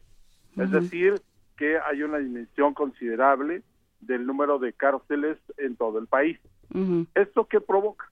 Obviamente mayor hacinamiento, mayor eh, presencia incluso de grupos organizados dentro de la prisión. ¿Por qué razón? Por la lucha al narcotráfico que emprendió el sexenio pasado, esto provocó que se llenasen las prisiones de manera tal que los grupos eh, delincuenciales, sobre todo en algunos estados donde hay mayor presencia, eh, tengan el control precisamente de los penales, como puede ser Nuevo León, y los resultados se están, se están viendo, como pueden ser los motines y obviamente las muertes de algunos de los internos. Está hablando de los penales este, federales y estatales, ¿verdad? Sí, esto es de los estatales y federales, o sea, esto es en general. Eh, la cifra de penales es eh, en términos del país, no en términos de separación de qué tipo de penales son. Ok. ¿Y quién decide? Porque eh, parte de, los problemas que se han suscitado últimamente tiene que ver con que conviven en una misma, en un mismo espacio eh, internos de muy distintos eh, orígenes, digamos, que están ahí por muy distintas causas y que eso propicia una situación de desigualdad y de y de falta de simetría, digamos, en el, en el tratamiento y en el comportamiento dentro de los penales. Eh, ¿Quién decide quién se va a cada, a cada lugar? Bueno, se supone que debe de haber un centro de observación y a partir del centro de observación es como se clasifica a los internos. Y después, dentro del propio penal, hay que separar a, a sentenciados y procesados, porque no es lo mismo aquel sujeto que ya eh, fue sentenciado y que necesariamente tiene otras condiciones. Sin embargo, el gran problema que existe en el país es el hacinamiento y entonces muchas de las ocasiones lo que sucede es que no se hace esta separación adecuadamente. Pongo un ejemplo, en alguna prisión donde fue originalmente construida para 1800 internos, hay 6000. No, bueno. Entonces, ¿Cómo separamos? ¿Dónde los ponemos? Y entonces esto genera una serie de problemas al interior del penal. Y si a esto le sumas que a lo mejor de esos seis mil, el 70% de ellos tienen problemas de adicciones, ¿qué puedes hacer si no le surtes de droga a esos internos? ¿Cómo está la relación? Sí, sí, sí. A ver, ¿y, qué se hace? Por ejemplo, con el asunto de las adicciones, ¿qué, qué se hace? porque hay problemas de adicciones, hay problemas de, enfermedades como la hepatitis C, eh, como, como el, la presencia de, de, VIH. O sea, hay, hay problemas muy serios de salud de, en los internos. ¿Qué se hace con esto? Bueno, pues este, medianamente muchos de los directores de los penales es paliar el problema. Es decir, puede haber programas que estén ahí eh, establecidos, pero el problema es cuántos reos recurren realmente a tomar eh, terapias eh, de adicción. O sea, porque no los puedes obligar. Claro. Aquí hay un problema de que no hay esta obligatoriedad por hacerlo, ¿no? Nada más hay que recordar que hace un par de, meses se pasó una serie de de videos por televisión donde se mostraba cómo se vendía droga en el reclusorio norte de manera impune, como si fuera cualquier mercado, eh, donde vas y compras lo que tú quieres y con la complacencia de las autoridades, porque esto no es solamente un problema de los custodios, este es un problema de todas las autoridades del, del penal. ¿sí?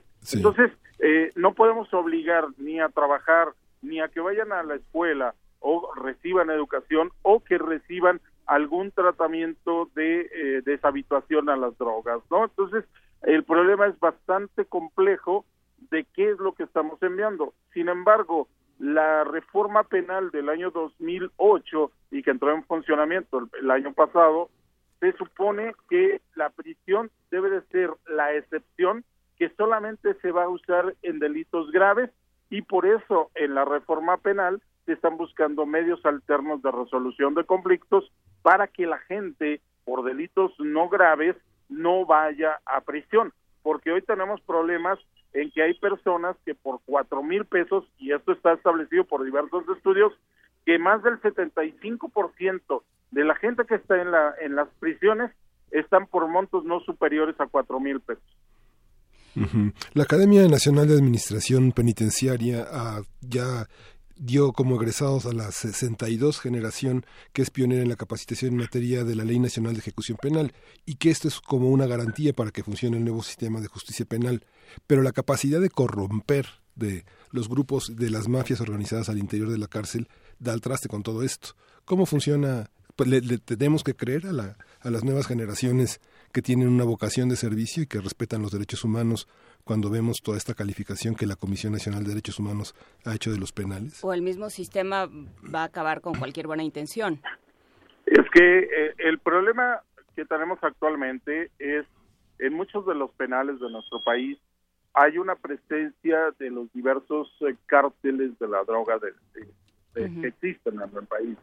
El problema está en que con el poder económico, el poder delincuencial que tienen, cuando llegan a una cárcel, ¿cómo te puedes enfrentar tú como custodio, como personal simplemente operativo para poder contener la situación de un grupo delincuencial dentro de la cárcel. Es bastante complejo. Por eso se debe de buscar otros medios eh, completamente distintos para no seguir enviando eh, ciertas personas, sobre todo por estos montos que yo decía de cuatro mil pesos, y que la gente que está realmente por delitos graves sea la que esté dentro de la prisión. El problema es que esto eh, vendría a despresurizar el problema de las cárceles, pero a la vez sí contener a quienes estén realmente vinculados con un problema de la delincuencia organizada y tener un mayor control, porque los controles en muchos sentidos no funcionan. Se habla de que no debe de haber eh, uso de teléfonos celulares, sabemos que muchas de las extorsiones se hacen desde la prisión, ¿no? con el uso de, teléfonos celulares y entonces cuál es el control que se tiene. O sea, puede haber muy buenas intenciones, hay procesos de avance, pero ante la realidad penitenciaria que, que se vive día a día en nuestro país, es bastante complejo poder atacar estos problemas. ¿Quién tendría que ponerse en marcha? Pensando en, en varias cosas, eh, pensando en, en, que no todo el mundo que comete un delito tiene que ir a la cárcel, ¿no? que es una cosa como muy, muy arraigada en el, en el imaginario de la impartición de justicia en México, ¿no? Quien, quien comete cualquier delito tiene que irse a la cárcel. ¿Cómo, ¿Cómo se combate ese discurso? ¿Cómo se combate? Precisamente es con lo que se llama medios alternos de resolución de conflictos. Es decir, que debe de haber un cambio también integral en el Código Penal porque muchos de los delitos que hoy se cometen en el país están tipificados como graves. En automático, esta cuestión de gravedad te lleva a la prisión, no puedes atenerte a otros mecanismos. Lo que se busca es que por delitos eh, de menor cuantía, por poner un ejemplo, la gente no vaya a la prisión y que lleguen a un arreglo con la víctima. Es decir, esto es lo que se busca para no seguir saturando las prisiones. El problema, por ejemplo, aquí en, el, en la Ciudad de México es que las cárceles, imagínate, están diseñadas, las 10 prisiones están diseñadas para más o menos 19 mil internos y hay más de 45 mil. Y, por, y, y si sacamos que el 75% pudiera estar por montos no superiores a cuatro mil pesos, imagínate cuánto sería la población que tendrían que sacar. Esto, por supuesto, mucha de la sociedad le llamaría la atención porque diría estamos soltando delincuentes. Sí, pero muchos de ellos están, eh, insisto, por montos no superiores a cuatro mil pesos porque no tuvieron para pagar un juicio, para pagar la fianza y para hacer otra serie de cosas y que pudieran haber llegado a un mecanismo de resolución de conflictos con las víctimas o con quienes a, quienes agredieron, ¿no? Claro, que ayer, eh, ayer salía una nota de una declaración de, Miguel Ángel Mancera diciendo ha subido la, la criminalidad, ha subido más bien, eh, sí, han subido los delitos porque porque salieron muchos, salieron en libertad muchos culpables. Esto que se, ha, que se le ha achacado al nuevo sistema de justicia. Pues sí, pero aquí también tenemos que cambiar un poco la lógica del sistema de justicia. Eh, por ejemplo, yo conozco casos de personas que fueron sentenciadas a cuatro años por haberse robado en una tienda departamental algún artículo o en una tienda de abarrotes de estas que abundan hoy en día en la ciudad, ¿no? Y por robarse algún producto eh, de no más de 15 pesos le pusieron una sentencia de cuatro años. Entonces, tú lo mandas a la prisión y ¿qué sucede? el problema es que cuando egresa de la prisión le pides, le sigues pidiendo antecedentes penales, aunque todo el mundo dice no penales, en realidad el problema es que cuando sale, inmediatamente su salida no se registra en, en las otras instancias de procuración de justicia y por lo tanto si él va y pide una, una carta en que diga que ya compurgó su pena, va a, resultar que en la, en la otra institución, en la Procuraduría, va a seguir apareciendo que tiene antecedentes penales.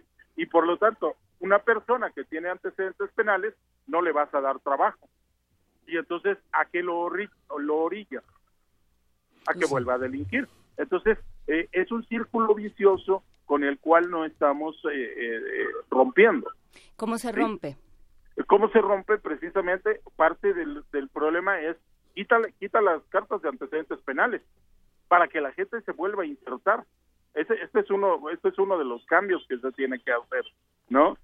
Y, eh, otra de las formas es verdaderamente impulsar todos los mecanismos de resolución de conflictos y tercero, porque esto viene desde, desde los códigos penales, tienes que cambiar la tipificación de ciertas conductas para que des alternativas a, estos medios de resolución de conflictos, porque si no, de otra manera vamos a seguir mandando personas a la prisión y el sistema va a colapsar.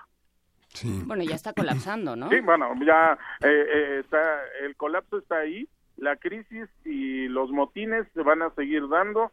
Yo he insistido que si seguimos en esta lógica, lo único que nos va a esperar es que la, bomba estalle. ¿Y esto qué quiere decir? Que los penales empiecen a presentar problemas y empiecen a hacer agua por todos lados. Nada más hay que recordar también que no de esto no se salva eh, los penales federales. Hay que recordar que en el año 2013 el, el centro que se construyó en las Islas Marías de máxima seguridad, que fue Laguna del Toro, incluso hubo un motín.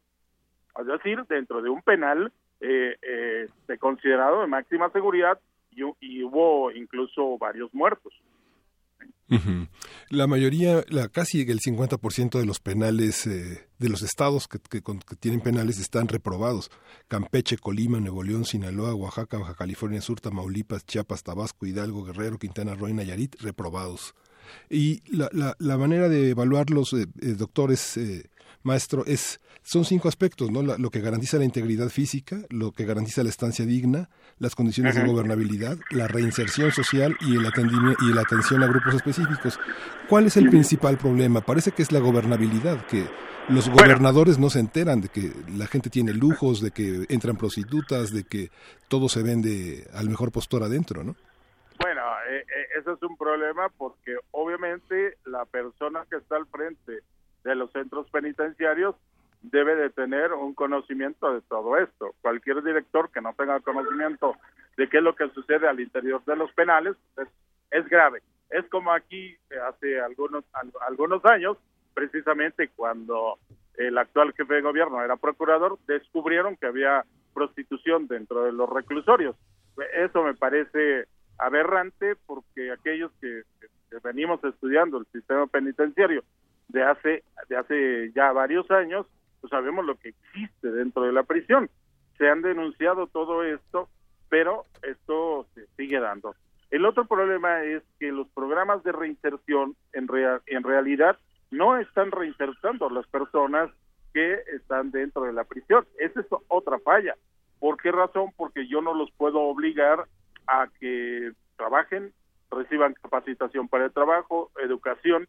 Eh, puede ser que su sistema de salud eh, sea bueno o, que haya cierto tipo de atención y eh, deporte, que son las cinco características que están contempladas en la Constitución para lograr la reinserción. El gran problema es que esto no se está cumpliendo. Eh, precisamente el problema que estamos teniendo también es que ya ante la ineficacia en muchos de los sentidos de todo esto, se está empezando a concesionar a la iniciativa privada muchos de estos servicios. Desde la propia construcción de los penales, muchos de los penales que se han abierto en los últimos años, sobre todo de, índole federal y algunos estatales, eh, han sido a partir de la, del financiamiento o de la aportación de capital de empresas privadas y por lo tanto estas empresas privadas están también ofreciendo diversos eh, servicios a, a estos penales, lo cual lo único que va a hacer es incrementar el costo por cada interno que actualmente se tenga en estos penales, ¿no? Sí, que ya de por sí todo está, todo el sistema está rebasado y colapsando, como decía. Eh, ya para terminar, pregunta Mayra Elizondo, maestro Barrón, eh, la sociedad civil qué puede hacer. Y yo me quedo pensando en esto que dice usted de quitar esa carta de, de no antecedentes penales, como se le llama. Em, ¿Qué implicaría en términos sociales? O sea, ¿qué, ¿qué tanto estaría dispuesta? ¿Tenemos datos? ¿Tenemos alguna idea de qué tanto esto es posible? Eh, bueno, hay ejemplos. Eh, eh, datos no tendríamos, pero sí hay ejemplos. En Chile, por ejemplo, dentro del proceso del sistema acusatorio, fue uno de los primeros elementos que quitaron. En México resulta que la inmensa mayoría de los estados que se acaban de citar, que están con problemas en las prisiones, en cada uno de ellos se sigue exigiendo la carta de antecedentes no penales. Por lo tanto, pues este, ese es un problema. Ahora, si nosotros quitamos esto, pues habría posibilidades de que algunos de no sé cuántos, porque esto sería muy muy relativo decirlo, que muchas de las personas que en realidad están buscando una alternativa de reinsertarse a la sociedad lo consigan. Es decir, porque no me están poniendo un requisito o una una traba o como se dice en criminología, no me están etiquetando, no, no me están estigmatizando de que yo estuve en la prisión y voy a seguir arrastrando eh, durante un cierto número de años esta etiqueta. Pongo un ejemplo, en Guanajuato, eh, de que una persona salga de la prisión hasta que el papel llegue a la Procuraduría de Justicia y se diga que ya compurgó la pena, pasan cinco años. O sea, cinco años en los que encontrar trabajo, eh, eh, recuperar, digamos, el, la credibilidad social es imposible. O, es imposible y exactamente. Y además, si en la carta dice sí tiene antecedentes penales, pues peor tantito porque entonces la gente no lo va a contratar. Es decir, él ya compurgó. Por lo tanto, eso se tendría que eliminar porque él ya pagó eh, como dice él eh, tradicionalmente, él ya le pagó a la sociedad estando en prisión. Mm, sin embargo, Guanajuato es el estado más mejor calificado, por encima de Aguascalientes que tiene 7.5 y ah, eh, Guanajuato tiene 8, según la Comisión de Derechos Humanos, ¿no? Sí, o sea, por eso es muy relativo, porque depende también de qué tipo de información se dé. Por ejemplo, a mí en alguna ocasión, con varios exalumnos que he tenido, que han sido directores de penales y que han intentado cambiar esto, se enfrentan con una realidad, muchas de las ocasiones lo que hacen es reubicar, porque muchas de las veces se sabe que van a ir las comisiones a hacer revisión y entonces se maquilla de alguna u otra manera eh, que no haya tanta presencia y cierto tipo de actos eh, eh, dentro de los penales para que se presente algo más o menos digno ante las comisiones, es decir, simulamos que todo está bien. Ese, es un problema, ¿eh? Este, que yo he visto en muchos de los penales cuando yo he hecho visitas a los mismos eh, y entonces eh, se queda uno, bueno, pues, ¿cuál, es el maquillaje que también se está haciendo de toda esta situación, ¿no? Por supuesto, nos escriben comentando eh, pases de lista que se cobran, eh, lo que sucede en los, en los penales de mujeres, el olvido en el que se somete, en el que se deja a muchas mujeres que están dentro de, de estas eh, dentro de estas cárceles. Pero bueno, pues lo seguiremos hablando. Martín Barrón es, es un es un problema con muchísimos factores y con, con fallas sistémicas y con fallas de, de, de diseño y de, y de desarrollo. Lo seguiremos hablando, maestro en Ciencias Penales del Instituto Nacional de Ciencias Penales, el INACIPE. Muchísimas gracias, Martín Marrón. No, de que eh, obviamente el tema penitenciario es un tema eh, eh, que da para mucho y que pues necesariamente tenemos que hacer algo con, con los penales de nuestro país. Muchas gracias, maestro. Muchas gracias a ustedes. Buen día. Buen día. Primer movimiento.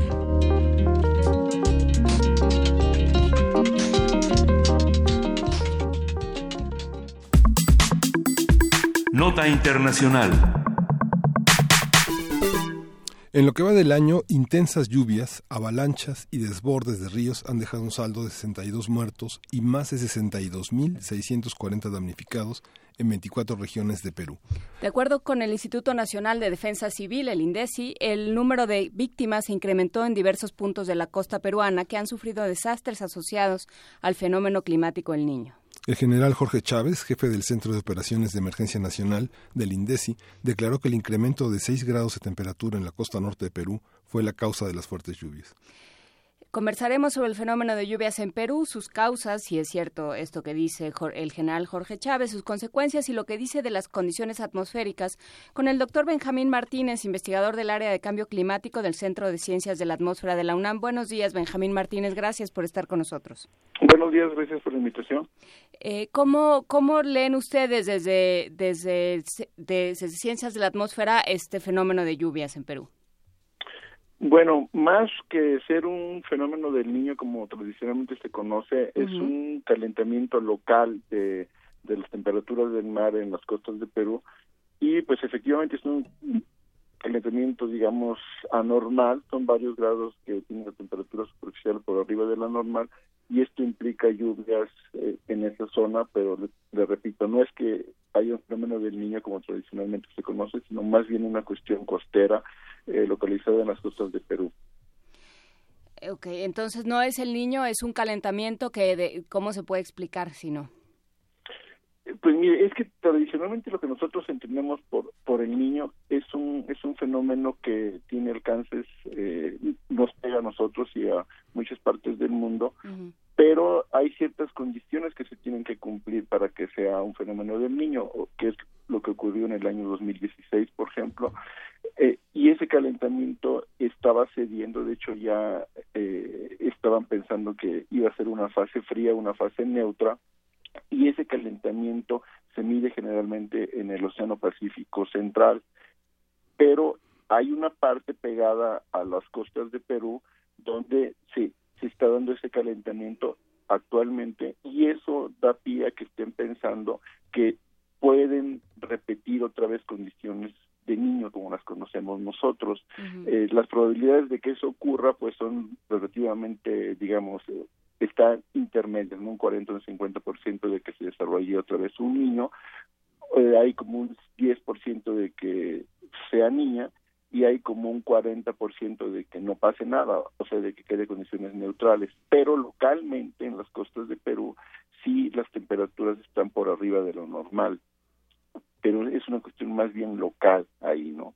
Entonces, si las temperaturas del mar están altas pegadas a las costas de Perú, pues eso está ocasionando que haya más evaporación, que las condiciones en la atmósfera sean más inestables y que haya lluvias pero locales, ¿no? ¿Y, cómo es eh, cómo es posible que se dé un calentamiento tan local? O sea, ¿cuáles cuáles son las explicaciones que se pueden dar, no? Si no es si no tiene que ver con estas corrientes que van por todo el mundo, por todos los océanos, que serían el niño y la niña, eh, ¿qué, ¿qué, es lo que puede hacer que una una zona eh, eleve de tal de tal manera con tal magnitud su su temperatura? Sí, mire, o sea, para empezar, eh, para entender esto, tiene usted que considerar que en el Océano Pacífico los vientos eh, soplan generalmente eh, hacia el oeste, ¿ok? Y entonces en el Ecuador esos vientos lo que ocasionan es que en la parte, digamos, norte del Ecuador, o sea, del Ecuador hacia el norte o del Ecuador hacia el sur, esos vientos lo que ocasionan es algo que se llama surgencia, o sea, el agua que está en las partes más profundas del océano sube y esa agua generalmente es más fría y entonces se enfría la superficie. Entonces, normalmente, o sea, en condiciones promedio nosotros tenemos temperaturas más frías en la parte de América y conforme se va uno hacia Australia, eh, hacia Asia, las temperaturas son más calientes. Entonces tenemos un gradiente de temperatura, es decir, tenemos las temperaturas más altas del lado de Australia y de Asia y las temperaturas más frías del lado de América. Eso es normalmente lo, que se tiene. Por por eso Perú tiene, eh, digamos, es, es relativamente seco. Pero si por alguna razón esos vientos que están soplando, sobre todo en la parte costera de Perú, disminuyen su intensidad, pues ese, digamos, aporte de agua subsuperficial de los océanos hacia la superficie, que es agua más fría, ese aporte puede disminuir. En lo particular, eh, ese calentamiento que comenzó hace un, par de meses eh, se puede relacionar con unos vientos más débiles de lo normal. Y es un calentamiento local.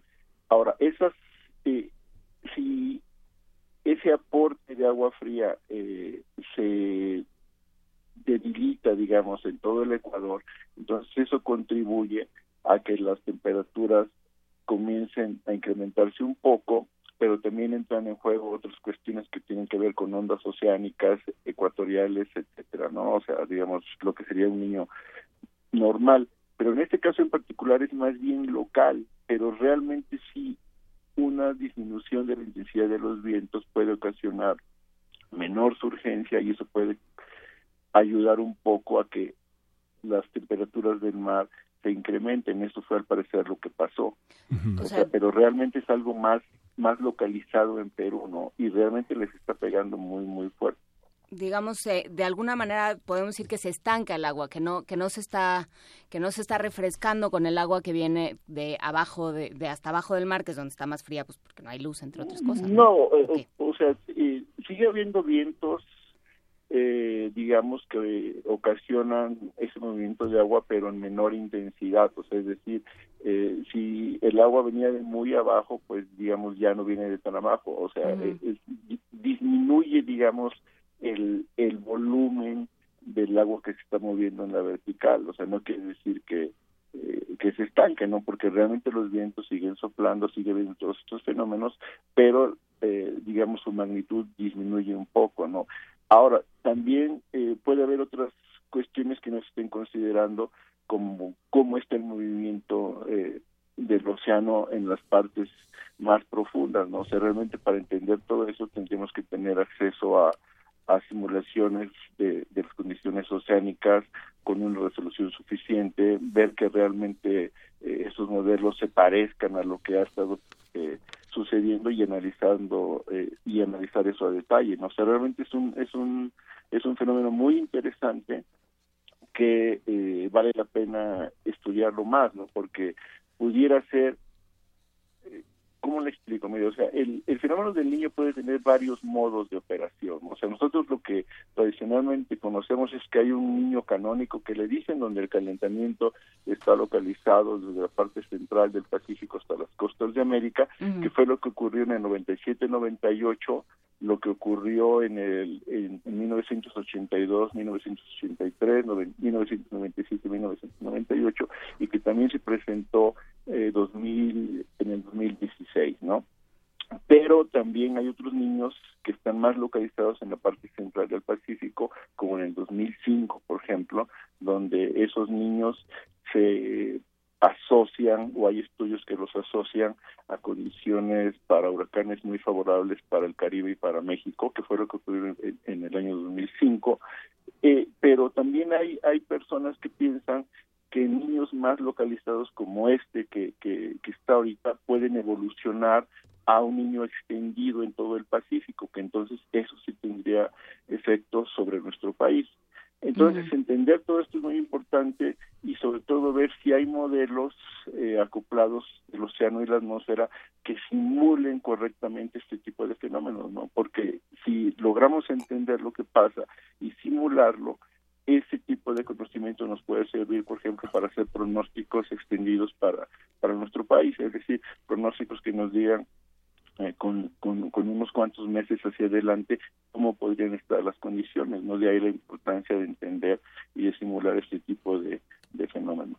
Como usted señala, doctor, eh, esta, esta cuestión de los pronósticos tiene que ser una cuestión articulada con los gobiernos, porque finalmente cuesta muchísimo dinero hacer esos pronósticos y lo que nos deja de elección, tanto las lluvias en Centroamérica como las lluvias en Perú, es lo súbito que puede parecer, lo súbito que puede darse un fenómeno como este y acabar con miles de vidas, como pasó con hundimientos en El Salvador, en Nicaragua, ahora en Perú, y que el gobierno no tiene la capacidad para responder ante fenómenos climáticos como este. Uno puede prevenir, por ejemplo, el desasolve eh, en la Ciudad de México para las lluvias, pero este tipo de fenómenos en, en lugares donde no hay suficiente protección y prohibición de que la gente se instale en lugares que se pueden deslavar es parte de lo que sucede. Esa es la lección que tenemos que tomar en el mundo, en Latinoamérica. Eh, sí, mira, eh, usted eh, toca varios temas muy importantes, ¿no? Por un lado, la, la cuestión esta de, de tener sistemas de pronóstico, vaya, realmente no cuesta mucho dinero, ¿no? O sea, con respecto a las cifras exorbitantes que luego nos enteramos que que se gastan o se malgastan o desaparecen, ¿no? Realmente la parte de, de, simulación eh, no es tan cara, ¿no? O sea, lo que sí es muy caro es mantener eh, las redes de información, eh, porque imagínense, o sea, para, para, para tener una idea, pues hay un sistema de boyas en el Ecuador que, que mantiene la, la NOAA de los Estados Unidos y eso es súper carísimo, ¿no? O sea, nosotros tendríamos que tener eh, estaciones eh, en nuestras costas, eh, le recuerdo la famosa boya esta que, que tenía la UNAM, que realmente no están en operación, ¿no?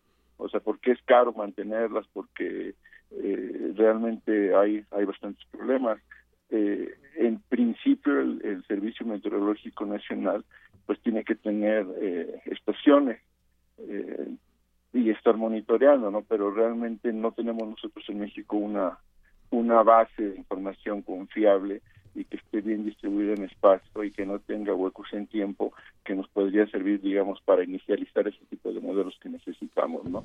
Eh, pero eso, digamos, eso es, es, es realmente si hay dinero para para hacer eso, que no se haga o que se haga mal, pues eso realmente se tendría que preguntarle, por ejemplo, a la Conagua, que es la que, a final de cuentas, pues es la, la jefa del Servicio Meteorológico Nacional, ¿no? Pero para no entrar en ese tipo de cosas, eh, realmente no se necesita mucho dinero para, para, para hacer un pronóstico bien hecho, ¿no? O sea, realmente nosotros sí, sí podemos decir que, que hemos tenido cierto apoyo por parte del, del Senapred para desarrollar un sistema de pronóstico, ¿no? Y es exactamente lo que estamos trabajando, es, digamos, tener un prototipo que y de lo que se trata es ver si nosotros como país tenemos la capacidad para hacer algún pronóstico, ¿no? Por otro lado, lo que usted toca de, en el sentido de, de Asolve, pues esto es súper importante, ¿no? O sea, lo que estamos viendo aquí en Perú es que una cuestión local generó lluvias súper intensas, eh, a nosotros si se desarrolla un niño o una niña, pues nos puede modificar las condiciones atmosféricas y puede ocasionar también o sequías, o puede ocasionar lluvias intensas y el punto es desde, nuestra parte decir dónde podría suceder eso y la parte del gobierno es estar preparado precisamente para evitar las consecuencias, ¿no? Y en este caso, como lo dice, realmente eh, no es que, que haya un desastre natural, ¿no? O sea, puede haber un fenómeno natural eh, atípico, lluvias muy intensas, y en este caso eh, la desgracia la hacen eh, las sociedades humanas y sus gobiernos, ¿no? En el sentido de que se permiten asentamientos irregulares en zonas donde no debe haber, ¿no? O sea, no tiene por qué haber gente viviendo en cañadas, por ejemplo, a orillas de ríos que aunque aparentemente están secos con un caudal muy bajo, si se presentan condiciones anormales propicias para lluvias muy intensas, pues se van a ocasionar unas tragedias increíbles, pero por negligencia humana, ¿no? Y sobre todo por falta de supervisión de las autoridades. Pues muchísimas gracias, doctor Benjamín Martínez, por esta, por esta, por eso, por esta información, por este análisis. El doctor Benjamín Martínez es investigador del área del cambio climático del Centro de Ciencias de la Atmósfera de la UNAM. Muchas gracias, doctor. Ok, hasta luego. Muchas gracias y seguiremos platicando. Ok, pues nada, hasta luego. Gracias. Thank you.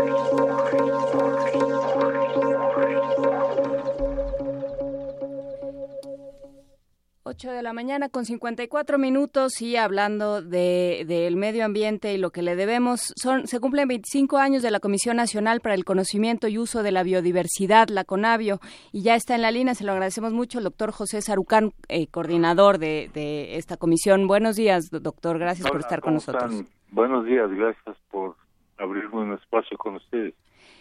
¿Qué ha pasado eh, pensando en los últimos 25 años de que, de que se creó esta, esta Conavio? ¿Cómo, ¿Cómo ha ido cambiando su lugar en, no solo frente a, a, lo que México ha ido adquiriendo en términos de conciencia de su biodiversidad, sino de cómo ha ido cambiando esta biodiversidad? Bueno, la diversidad biológica, es decir, la naturaleza del país ha sufrido embates muy fuertes. Este, algunos, llamar que puedo llamar uh, más o menos uh, regulares, pero aceptables o entendibles, y otros que obviamente han sido el producto de mala planeación, de poner por encima del interés social común, el interés privado de un grupo, de una persona, de un partido, lo que ustedes quieran. Y que, bueno, pues ha generado problemas realmente muy serios. Acordémonos, ustedes no estaban en edad de hacerlo seguramente, pero en, en los setentas había un organismo oficial, federal, nacional, quiere decir, constituido para desforestar el país se llama la Comisión Nacional de Desmontes. Bueno, este, ustedes me dirán si estas son cosas que son producto de, bueno, pues, de más gente y de todo esto. Es decir, es, el producto de muy malas decisiones de, de, absoluta de entendimiento de lo que estaba pasando. Yo creo que con Avia lo logrado usted para el país y lo ha hecho con la participación de, de, de, de casi de gente que trabaja yo llamo las ciencias de la biodiversidad que van desde genética hasta este, biogeografía, geografía, agricultura, etcétera. Han, producido esa información que nos es muy útil para México. Ha hecho un trabajo que es ejemplar a escala internacional, es considerado como un ejemplo de, lo que una nación debería hacer para hacerse de de información que sirve para tomar mejores decisiones y claro, no en todos los casos se ha usado esa información para tomar las mejores decisiones. ¿Por qué? Pues porque estas fuerzas políticas, intereses privados, eh, lo, pues la corrupción metida en, en cuestiones que tienen que ver con especulación de terrenos, que tienen que ver con con apertura de áreas agrícolas, sigue rampante. Lo que pasa es que ahora, honestamente, es cada vez más difícil, hay cada vez más reacción de la sociedad que se informada acerca de estas cosas, y eso en ese sentido ha habido un cambio importante en el país. Y creo que también ha habido un cambio importante a nivel mundial, no sé cómo lo, perciba, doctor José Sarucán, eh, de la importancia política y social de los científicos, la importancia que tienen estos eh, receptores de conocimiento, que son los científicos, eh, en términos de informar y de, y de ser eh, un poco quienes dan la voz de alerta a la sociedad en general. Ha sido un papel crucial y déjeme hacer un reconocimiento muy, muy inequívoco a que en su gran mayoría, no todo el mundo, en su gran mayoría este la, la gente, los académicos, los científicos que trabajan en esta área de la ecología, de la taxonomía, etcétera, este son gente que ha sido, yo diría, muy abierta, muy generosa, muy dispuesta a participar y ayudar, y se han establecido en muchos casos ligas que me parece que son muy importantes entre la academia y el gobierno y entre la academia y la sociedad.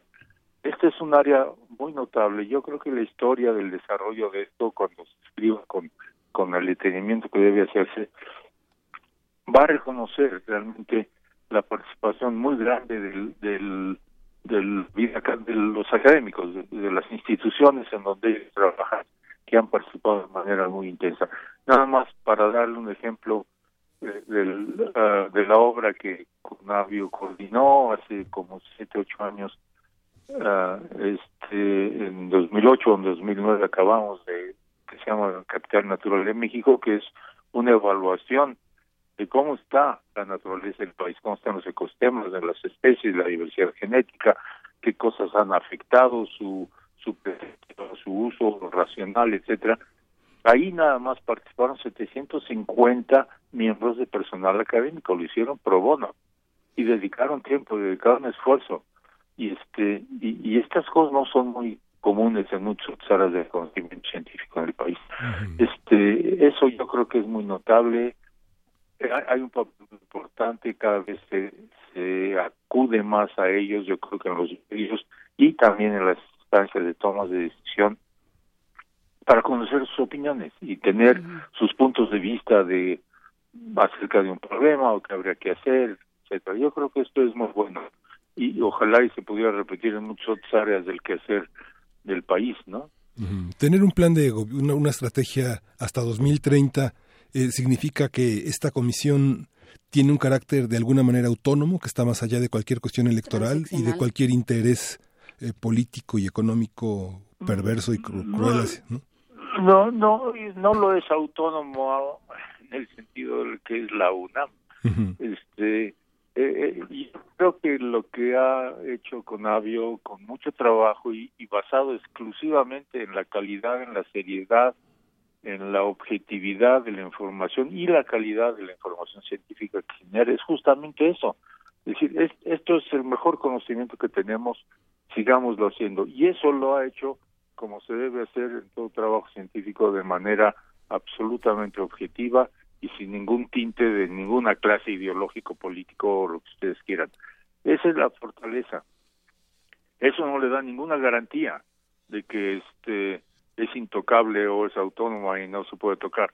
Este, porque finalmente es un organismo gubernamental y como tal ya hemos visto en México que estas cosas pueden ocurrir de muchas maneras creo que lo que lo que le ha salvado o lo que le ha ayudado o lo que le ha permitido seguir este cuarto de siglo con cambios políticos, con cambios en la presidencia, con cambios en partidos políticos, etcétera, este ha sido el aprecio que creo que ha ido generando por la calidad de la investigación. Y debo mencionar muy claramente que esto es, un, es una idea que salió de la UNAM y que al inicio la UNAM la acogió por porque por las circunstancias que se dio.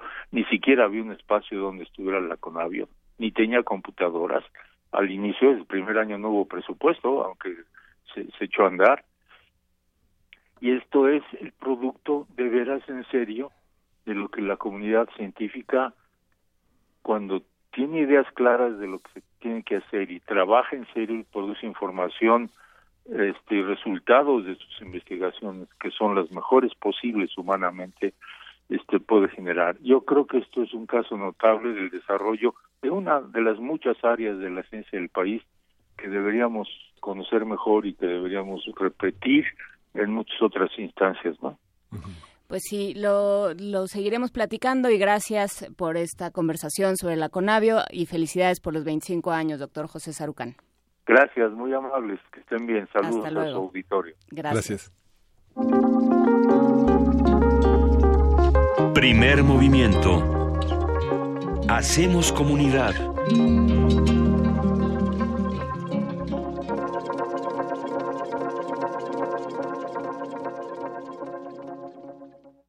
Corte informativo. La UNAM. En su primer año de actividades, el Servicio Internacional de Evaluación de la Lengua Española, creado por la UNAM, el Instituto Cervantes y las universidades de Salamanca y Buenos Aires, ha certificado el grado de dominio del español de estudiantes y profesionales de más de 60 nacionalidades. China, Brasil, Estados Unidos, Italia y Francia son las naciones con más postulantes. La Escuela Nacional de Estudios Superiores Morelia alcanzó una matrícula total de 882 alumnos de licenciatura que proceden de 28 estados de la República Mexicana. La mitad de ellos provienen de Michoacán, 23% de la Ciudad de México, 10% del Estado de México y en proporciones menores a 4% del resto de los estados. Nacional. La Comisión Nacional de los Derechos Humanos informó que entre enero de 2006 y febrero de este año recibió un total de 10.667 quejas en contra de la Secretaría de la Defensa Nacional por hechos violatorios de derechos humanos, todas consideradas de alto impacto. Con su rechazo a las acusaciones sobre violaciones a derechos humanos, pareciera que el ejército fijó una postura política rumbo a las elecciones presidenciales de 2018, afirmaron representantes de organizaciones de derechos humanos y colectivos de familiares de víctimas. El gobierno de Morelos informó que al menos cinco incendios forestales afectaron distintos puntos de la entidad. Este miércoles, más de 200 combatientes forestales y brigadistas liquidaron siete de dos incendios. Protección Civil del Estado informó que no se registraron víctimas. Economía y finanzas. La Asociación de Productores Exportadores de Aguacate de Jalisco informó que ante las dificultades que ha representado el ingreso al mercado de Estados Unidos, buscará llevar el aguacate mexicano a China, por lo que sostendrá reuniones con empresarios del país asiático. Internacional. En entrevista con Radio UNAM, el doctor Luis Antonio Guajuca, académico de la FESA Catlán, habló sobre el atentado ocurrido afuera del Parlamento británico, donde cuatro personas murieron y 40 más resultaron heridas. Este tipo de acontecimientos que siembran Europa, que vuelven a ponerla en el centro del, eh, del debate y de la atención en cuanto a la seguridad, y bueno, pues estas formas de estos grupos, sobre todo eh, el grupo terrorista islámico Daesh, que pues tiene estas este modus operandi eh, que es difícilmente eh, eh, de advertir, ¿no? La, la, la manera en que, que, propician estos ataques, aunque hasta el momento nadie se ha atribuido el, el ataque, puede muy probablemente tratarse de, de alguno de esta naturaleza. Exguerrilleros y políticos colombianos lanzaron una iniciativa que permitirá a los ciudadanos dar seguimiento al desarrollo del acuerdo de paz con las Fuerzas Armadas Revolucionarias. Habla Pastor Alape, comandante de las FARC. Un grupo importante de colombianas y de colombianos de diversos sectores hoy están diciendo no podemos mirar atrás. Frente a la amenaza está la esperanza. Por su parte, el expresidente colombiano Ernesto Samper explicó que la iniciativa tiene como objetivo terminar con más de medio siglo de conflicto armado. Paz no solamente es, sino que va a seguir y tiene que seguir siendo un tema por lo menos por dos o tres generaciones, que es lo que nos vamos a tardar en reconstruir el tejido económico, el tejido social y el tejido institucional para que podamos tener una sociedad reconciliada.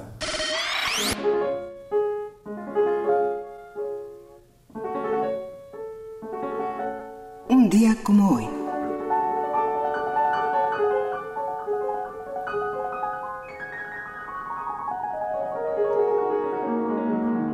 En 1881 nació el pianista de música clásica Ergon Petri. En 1923 se convirtió en el primer músico extranjero en tocar en la joven Unión Soviética.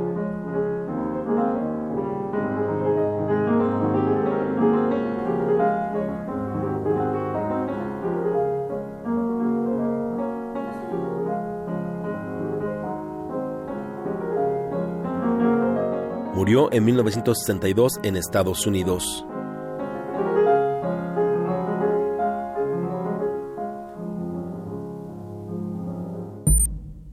Escuchas XEUN Radio UNAM.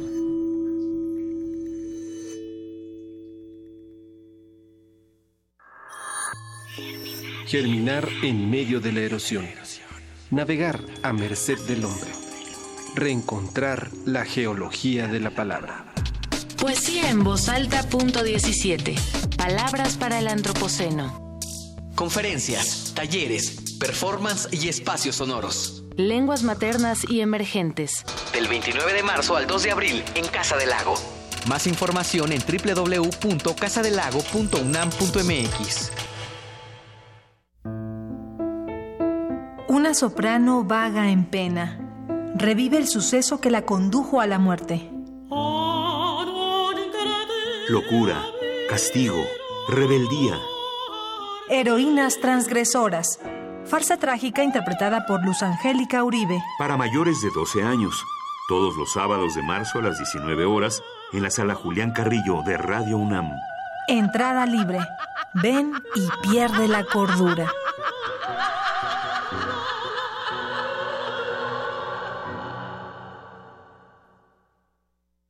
Gentlemen, this is Showtime from Mexico City. Con ustedes, el sonido.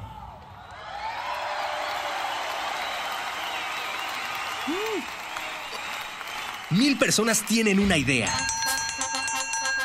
De ellas, solo 500 creen que es una idea viable.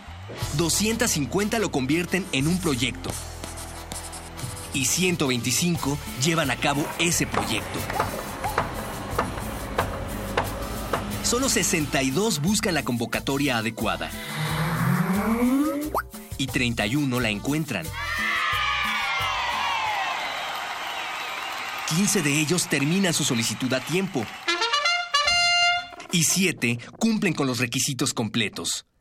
Tres de ellos son seleccionados como finalistas y uno es el premiado. Ese podría ser tú. El éxito de tu proyecto es una mezcla de determinación y suerte. Para todo lo demás existe Bécame mucho.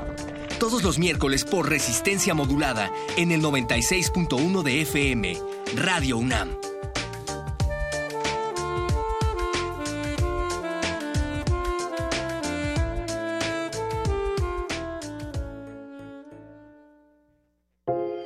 En mi casa aprendo muchas cosas. Aprendí a quedarme calladito. También me enseñaron a aguantarme las ganas de llorar. Porque si no, me van a dar razones para llorar de verdad. La mejor lección es el cariño. Paremos la violencia en casa. Una ciudadanía que participa la formamos con respeto. Contigo, México es más. Súmate. UNICEF, Instituto Nacional Electoral, INE. En un mundo desigual e intolerante, ¿cuál es la línea que nos separa del otro? Sin margen. Borramos fronteras. Acompaña a Luisa Iglesias y conoce los ecos de la diversidad social. Todos los jueves a las 12 del día por el 96.1 de FM, Radio UNAM. La creencia dicta que cualquier conjuro o maldición ejecutado después del atardecer aumenta su fuerza conforme se acerca a la medianoche. Para aumentar su sonido, Carpe Noctem. Sintonízalo ahora los viernes a las 0 horas por el 96.1 de FM. La noche es la mitad de la vida y es la mejor mitad. Radio 1.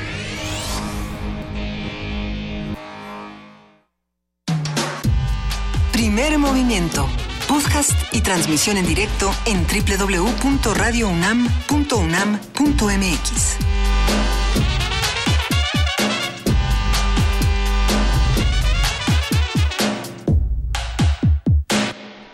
Son las 9 de la mañana con 12 minutos. Aquí seguimos en primer movimiento. Le mandamos un inmenso abrazo a Miguel Ángel Quemain, que en este momento se tuvo que ir por causas de fuerza mayor, pero regresará eh, renovado y poderoso. Mientras eso sucede. Renovado y evidente. Evidente. Bueno, es que ya, ya luego les vamos a contar, o mejor que les cuente él, a qué misión secreta se fue el día de hoy. Mientras eso sucede, ahora sí, querida Juana Inés, tenemos boletos, boletos de a montón. A ver, les voy a ir contando porque tenemos toda una página de boletos. Primero por teléfono al 55 36 43 39. 55 36 43 39 se van a ir tres pases dobles para la función de mañana viernes. Es una obra de teatro llamada Mejor no contestes. A partir precisamente e, esta obra toma los textos de Raymond Carver y los transforma en, en una dramaturgia muy interesante de Manuel Varela.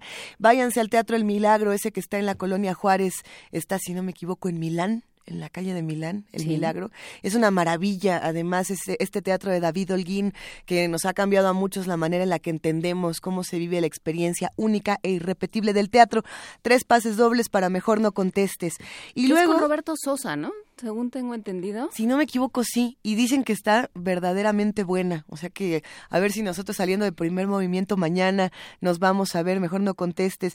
Y si les sirve de algo, yo me echaría unos cuantos cuentos de Raymond Carver, unos cuantos textos, para entrar en esta atmósfera de que parece que no pasa nada, pero está pasando todo. Por ejemplo, ¿de qué hablamos cuando hablamos de amor? Tiene varios. ¿Ese te gusta? Sí. A mí, a mí lo que, lo que me encanta de Raymond Carver, y es lo que hemos platicado muchas veces, querida Juana Inés, es este asunto de los autores que sus apellidos se vuelven adjetivos de la vida como cuando estamos en primer movimiento y decimos, este momento es un poco carveriano y en realidad todo está pasando en el país y en el mundo y de pronto hay pequeños momentos de calma donde no sabemos bien a bien qué va a suceder. Más boletos, a ver, tenemos tres pases dobles para hoy jueves 23 de marzo y tres boletos dobles para el viernes 24, esos los vamos no, a No, dice Vania que no, que no, que no, que no. Esos ya se dieron. Ah, bueno, es que yo me estaba emocionando y quería darlos otra vez, nada más para que Vania me dijera que no, que no, por favor.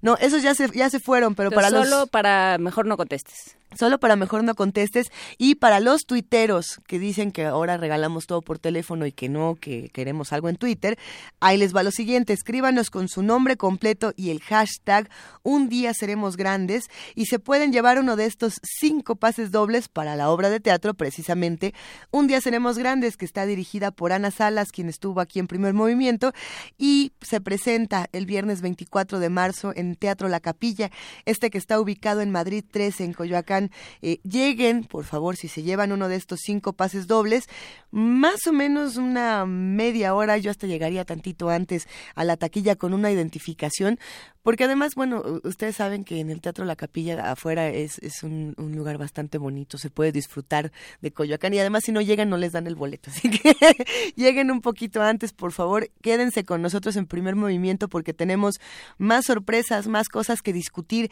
Eh, una nota sobre el agua que esperemos sea de su interés. A pesar de que en nuestro país alrededor de 9 millones de personas carecen de agua potable, todos los días se desperdician millones de litros. Esto en gran medida por el desgaste de la infraestructura y la poca inversión y muchas otras cosas que tendríamos que seguir discutiendo en este espacio.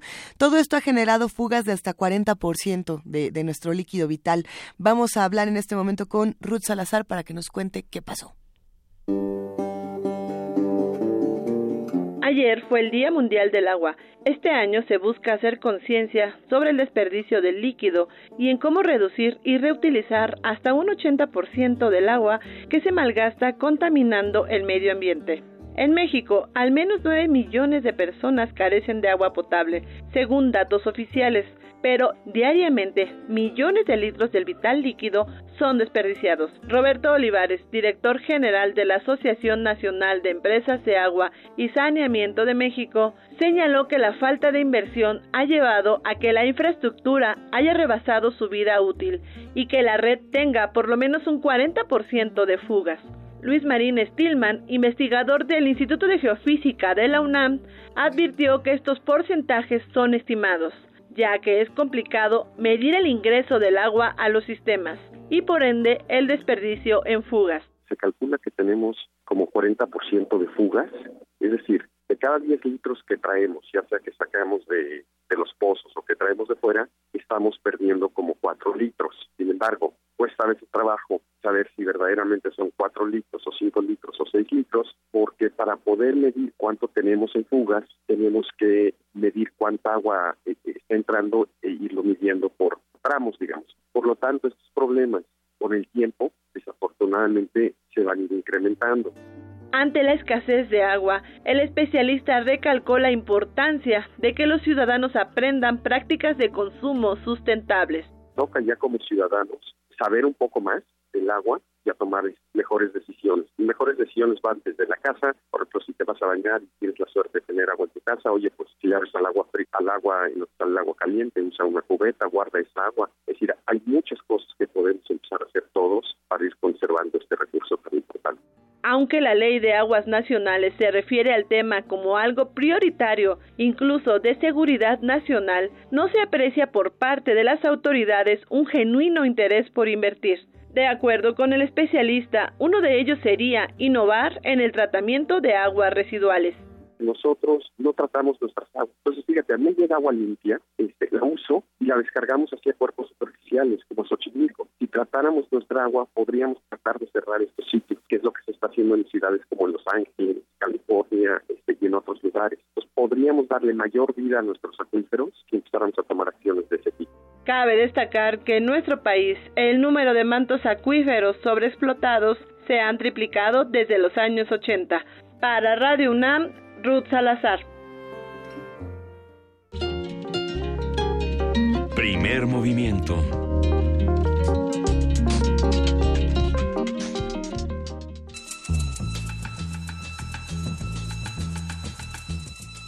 Es hora de poesía necesaria.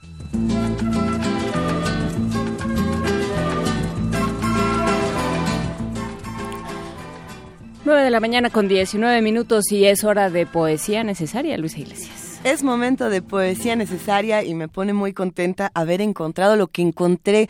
A Eh, ver. Les voy a contar. Resulta que uno de mis poetas favoritos es Luis Flores Romero, quien trabaja aquí en, en Radio UNAM y ustedes lo conocen por sus sonetos ñerobarrocos. De hecho, él ha estado aquí numerosas veces contándonos estas historias. Si no, lo pueden escuchar en los Muerde Lenguas, en Resistencia Modulada y en otros espacios de, de la barra nocturna. Pero bueno, el asunto es que hay un autor que tiene eh, todo, todo este humor y, y esta poesía lúdica que Luis Flores maneja de manera tan bella.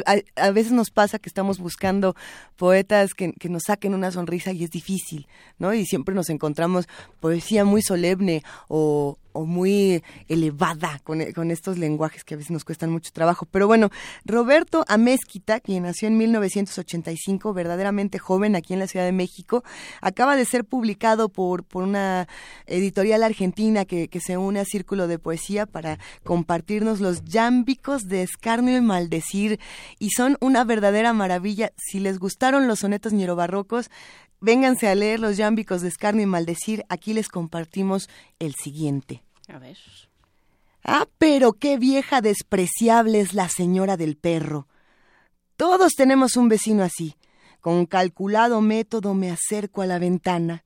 La prolija vista en diagonal, apenas la orilla del índice corre la cortina. Y contener el aire, no sea, no vaya a ser que el pulso se acobarde y la vieja me sospeche. Ahora descubro que solamente salgo de la casa para no encontrarla. Qué lamentable, qué lastimoso tormento buscar afuera cualquier cosa. Cuando el café está por llegar a la última cucharilla, cuando algo anuncia su agotamiento en la alacena, esa única seña basta para temer su interminable chismarajo, para sentir el terror del malicioso, el viperino, el chirriante, aborrecible, procaz, obsceno, larvario. Buenas tardes. Primer movimiento.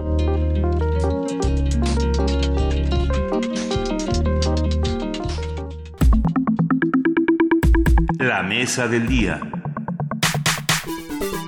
Y después de nuestra poesía necesaria, como todos los jueves que se vuelven jueves cuando dan las 9 de la mañana con 22 minutos, ya está aquí el doctor Alberto Betancourt, doctor en historia, profesor de la Facultad de Filosofía y Letras de la UNAM y coordinador del Observatorio del G20 de la misma facultad.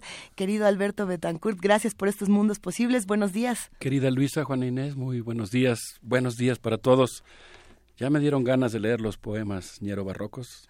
Los ñerobarrocos y los yámbicos de escarnio. Están Sí, buenos, ¿no? Suena muy bien, suena muy bien.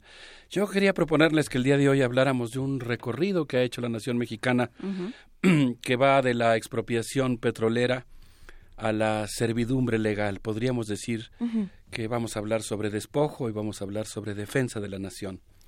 Resulta que el 18 de marzo de 1938 el presidente Lázaro Cárdenas expropió el petróleo para recuperar la soberanía nacional, garantizar el respeto a los trabajadores mexicanos y fomentar el desarrollo de una tecnología propia y consolidar el dominio de la nación sobre la riqueza del subsuelo.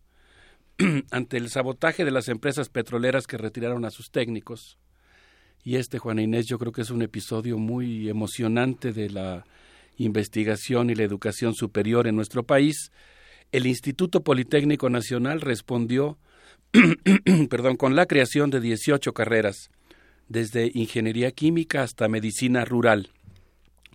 El presidente Lázaro Cárdenas dijo entonces, se dudó de nuestra capacidad, no obstante la difamación de las compañías, los técnicos mexicanos demostraron su talento y comprendieron que estaban obligados a defender su riqueza. Es un momento muy importante porque las compañías petroleras retiran a sus técnicos, confiando en que ese iba a ser un sabotaje suficiente para evitar que la industria petrolera pudiera funcionar una vez eh, consumada la expropiación y pues se encuentran con esta respuesta de los técnicos mexicanos y específicamente de esta institución hermana que es el Instituto Politécnico Nacional y pues eh, digamos se desarrolla esta proeza técnica, tecnológica, científica. En contrapunto con eso, el 18 de marzo de 2017, el presidente Enrique Peña Nieto celebró, digámoslo así, la privatización de facto del petróleo mexicano y algunos de los 30.000 trabajadores que han sido despedidos de Pemex. En los últimos 30 años se presentaron a protestar en el evento. Pemex tiene alrededor de 150.000 trabajadores, de los cuales 30.000 son de confianza, 120.000 son de base, y en los últimos tres años ha despedido más o menos a 10.000 de ellos. En ese contexto yo eh, me hice de un libro eh, que, se, que escribió un amigo, Enrique Ávila Carrillo, historiador, quien eh, publicó un libro llamado Santana y Peña Nieto, El despojo de una nación, y en este texto él realiza lo que podríamos llamar una hermenéutica del poder en el que analiza la brutalidad de la acumulación de capital basado en el proceso de despojo y desmantelamiento de la nación, que ha operado fundamentalmente a partir de tres grandes mecanismos, algunos sabidos, pero sobre los que quisiera mencionar algunos detalles, y otros que yo no tenía conciencia de que fueran tan importantes. El primero de estos mecanismos, pues, es la reforma energética, pero ahí yo quisiera puntualizar un aspecto que es justamente eh, el, la figura de la servidumbre legal que viene estipulada en la Ley General de Hidrocarburos que obliga a las comunidades y pueblos a rentar de manera forzosa sus tierras a las compañías que se dedican a labores energéticas.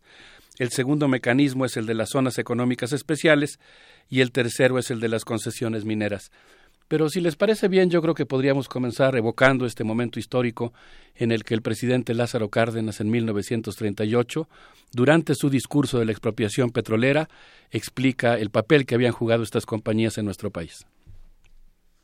Se ha dicho hasta el cansancio que la industria petrolera ha traído al país cuantiosos capitales para su fomento y desarrollo. Esta afirmación es exagerada.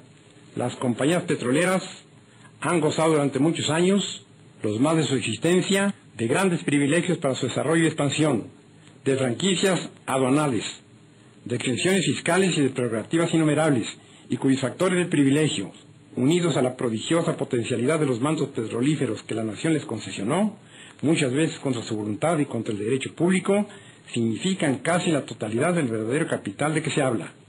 Riqueza potencial de la nación, trabajo nativo pagado con exiguos salarios, exención de impuestos, privilegios económicos y tolerancia gubernamental son los factores del auge de la industria del petróleo en México.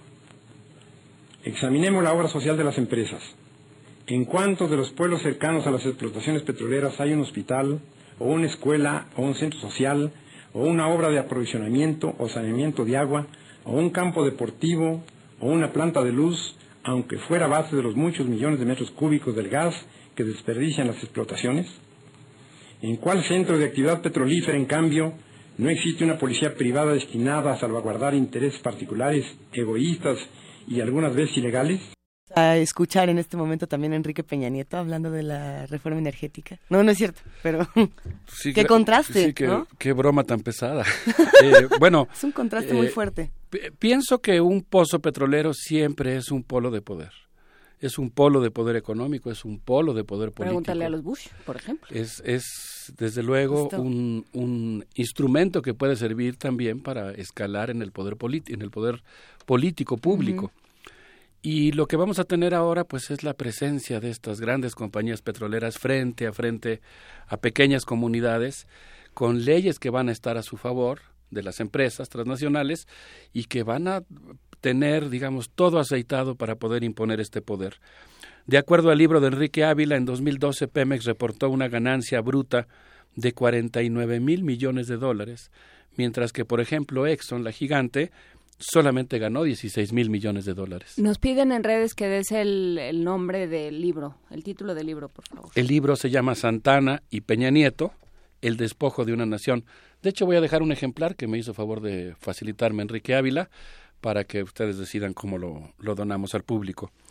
Bueno, entonces Pemex es incluso mayor que Exxon y sin embargo, en agosto de 2013, el priista Pedro Joaquín Caldwell preparó el terreno para la reforma energética al afirmar que Pemex había tenido muchas pérdidas y debía asociarse con quienes contaban con el capital, la tecnología y los conocimientos necesarios.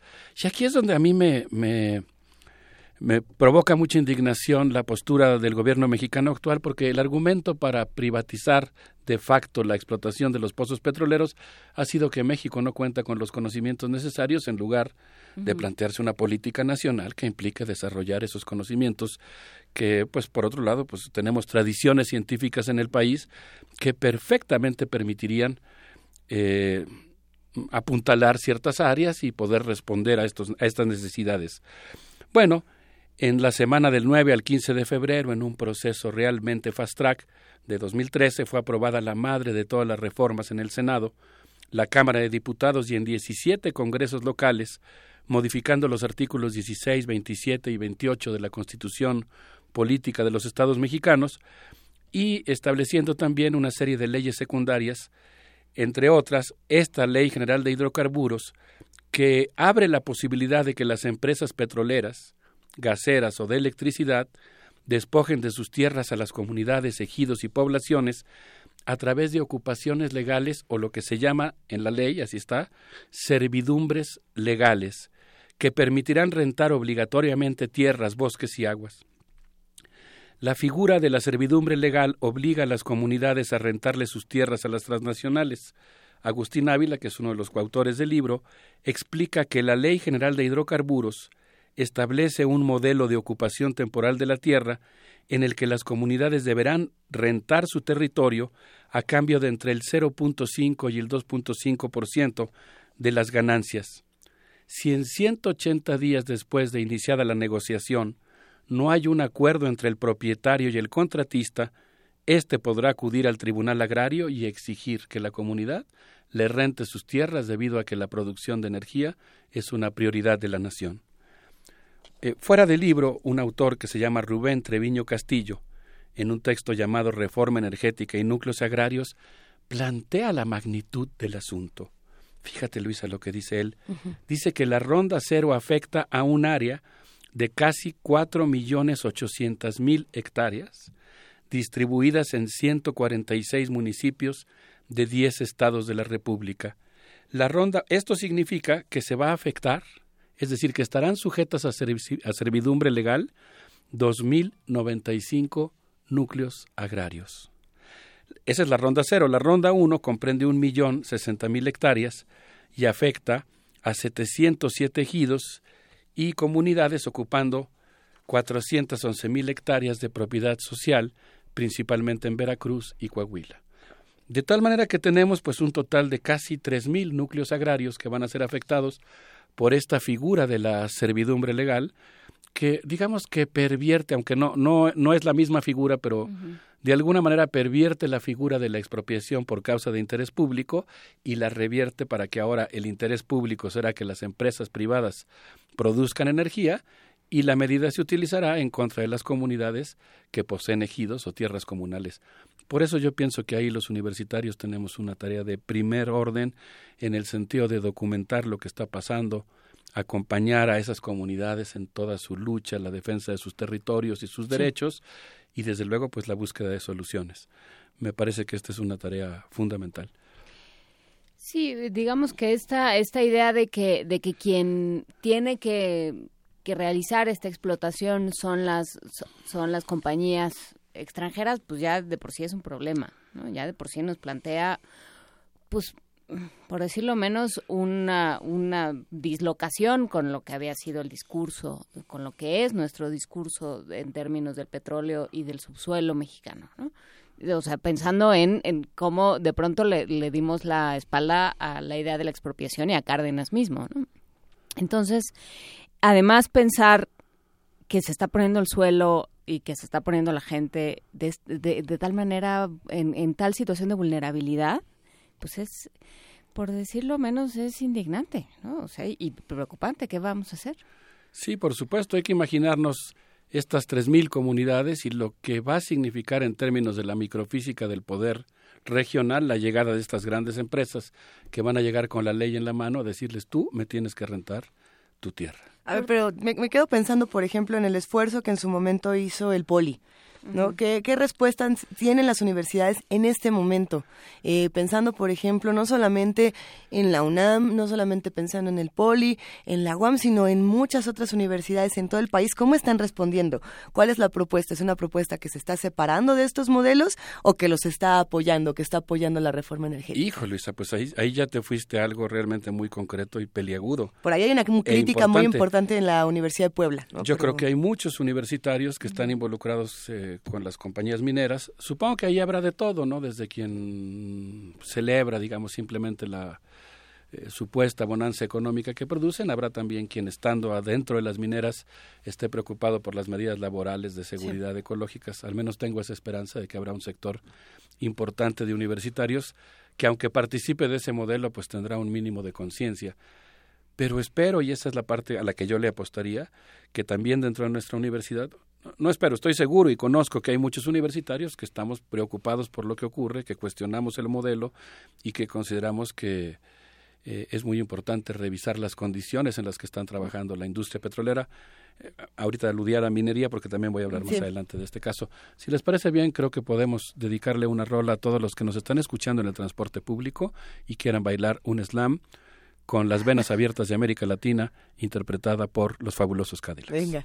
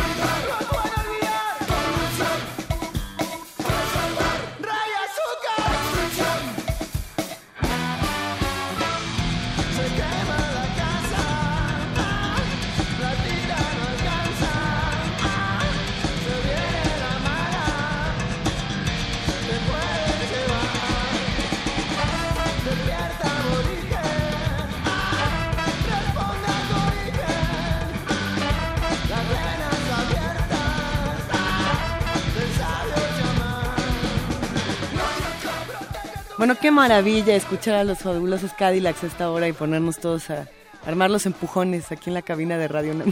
Hay muchos lugares en el país donde haría falta ponernos a bailar slam. Como tiene que ser. Pero a ver, estábamos hablando, queridísimo Alberto Betancourt, de la responsabilidad de las universidades y de qué refleja eh, lo que están proponiendo en este momento, no solamente de sí mismas, sino de la sociedad en la que estamos viviendo. ¿no? Hay instituciones de investigación y enseñanza superior que están pues francamente comprometidas con el desmantelamiento de la nación, digamos cuyo cuyo etos, retomo la palabra que, que mencionaste Juan Inés hace un momento fuera del aire, eh, ahora ya haciéndome cargo de lo que voy a decir, pero digamos cuyo etos pues consiste justamente en plantear la transición del Estado nacional, del Estado benefactor a un estado de competencia cuya función fundamental consiste en crear las condiciones para la reproducción del capital en bruto.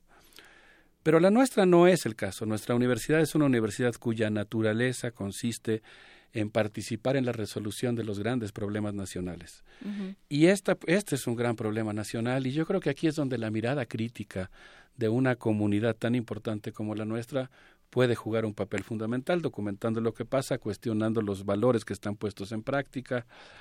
Sí, eh, porque yo además traería a la mesa y creo que vale la pena traerlo muchas veces eh, esto que esta esto que apuntaba ayer Miriam Bautista con respecto al, al murmullo social de la violencia, que hablaba de los narcos y de, y de los políticos y cómo hemos construido este discurso donde están ellos y estamos nosotros, ¿no? Y entonces está el club de los justo. buenos y todos los demás que son abyectos y espantosos. Y entonces si no nos asumimos como todos venimos del mismo sitio y todos salimos del mismo sitio y dentro de, las mismas instituciones que podemos respetar y que podemos a las que les podemos reconocer una responsabilidad eh, y una eh, necesidad de formar conciencia y de alertar también reconocemos que hay una serie de, intereses y de proyectos que están moviendo estas cosas, pues nos vamos a quedar en, pues es que vinieron los malos y nos quitaron todo.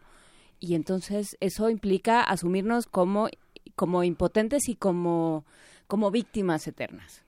¿Dónde estamos parados nosotros y qué tan nosotros somos todos nosotros? Claro, no, nosotros tenemos que hacernos cargo de la indeterminación de la voluntad humana, de la libertad, ¿no? Y en esa libertad pues tenemos que buscar hacernos el margen de ser actores, ¿no? De ser eh, protagonistas de la construcción del mundo en el que vivimos. Y allí es donde yo inscribiría justamente la idea de qué podemos hacer. ¿Cómo podemos provocar o detonar procesos sociales que corrijan lo que está mal? Y aquí evidentemente hay cosas que están mal. Quisiera mencionar brevemente, porque el tiempo se nos ha ido muy veloz, que otro segundo mecanismo de despojo que plantea Enrique Ávila aquí en el libro, en este caso en un capítulo eh, a cargo de León Enrique Ávila Romero, es que la Ley de Zonas Económicas Especiales, que fue emitida el primero de junio de 2016, permite también el despojo de las comunidades, el control de la fuerza de trabajo y la preponderancia empresarial en la economía. Como todos sabemos, eh, básicamente la idea de estas zonas económicas especiales es crear una especie de paraíso empresarial eh, que va a construir infraestructura, otorgar privilegios fiscales y se llegó al colmo de que se nombró al director del al presidente del Consejo Coordinador Empresarial, Gerardo Gutiérrez Candiani, como el encargado de la autoridad de las zonas económicas especiales, quien ahora se aposentará en los estados de Oaxaca, Guerrero, Michoacán y Veracruz para diseñar, rediseñar esos estados y pretender reconfigurarlos eh, de acuerdo a los, eh, al desideratum empresarial. Es realmente un proceso de colonización. El día 29 de septiembre de 2015, Gerardo Corrochano, director del Grupo Banco Mundial para la región México-Colombia, explicó cómo fue que el banco operó la creación de estas zonas especiales que ha estado promoviendo en diversos lugares del mundo y habló de que se trata de un experimento que podría ser generalizado a otras zonas del país. Si les parece bien, creo que podríamos escuchar la intervención de Enrique Ávila, autor del libro que hemos mencionado y que regalaremos en un momento más, en su intervención sobre las servidumbres legales. En la serie de reformas estructurales, el despojo ha llegado a tal grado que si el campesino, ah, no, no le compran la tierra al campesino, ¿eh? nada más se la alquilan por 99 años para la minería. Y si el campesino se, o el indígena se oponen a ceder sus tierras o a venderlas o a entregarlas, entonces se aplica un inciso que es el de servidumbre legal, que viene ahí en esa ley. Y en esa ley el campesino es obligado a trabajar sus propias tierras en esa misma concesión que se le está dando a los compañeros. Esto es poco conocido, es poco conocido, pero creo que es una de las villanías más fuertes de este gobierno en contra del pueblo de este país, ¿no? Los campesinos e indígenas mexicanos están siendo despojados de sus territorios, de sus riquezas naturales, están siendo obligados a emigrar a las ciudades o cambiarse a otros lugares, les dan tierras inhóspitas, eh, les ofrecen tierras inhóspitas en el sur de Baja California, etcétera, pues donde los, los mandan prácticamente a morir de hambre o de inanición, ¿no? Esto es muy importante. Eh, Peña Nieto, en su tesis, es un admirador de Porfirio Díaz. Y, y Porfirio Díaz, él planteaba las leyes de baldíos como eh, un gran elemento de modernización. Pues ahora en, la época de, Peña Nieto podemos decir sin temor a equivocarnos que estamos en un retroceso peor que cuando llegó el capital transnacional estadounidense a nuestro país hace más de 100 años.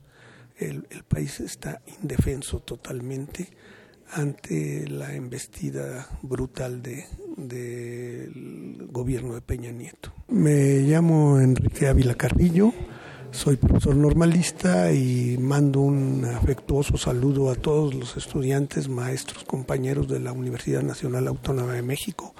Un verdadero orgullo de no solo de nuestro país, sino de América Latina Le mandamos, por supuesto, un gran abrazo a Enrique Ávila Carrillo y esperemos eh, poder platicar más con él de todos estos temas.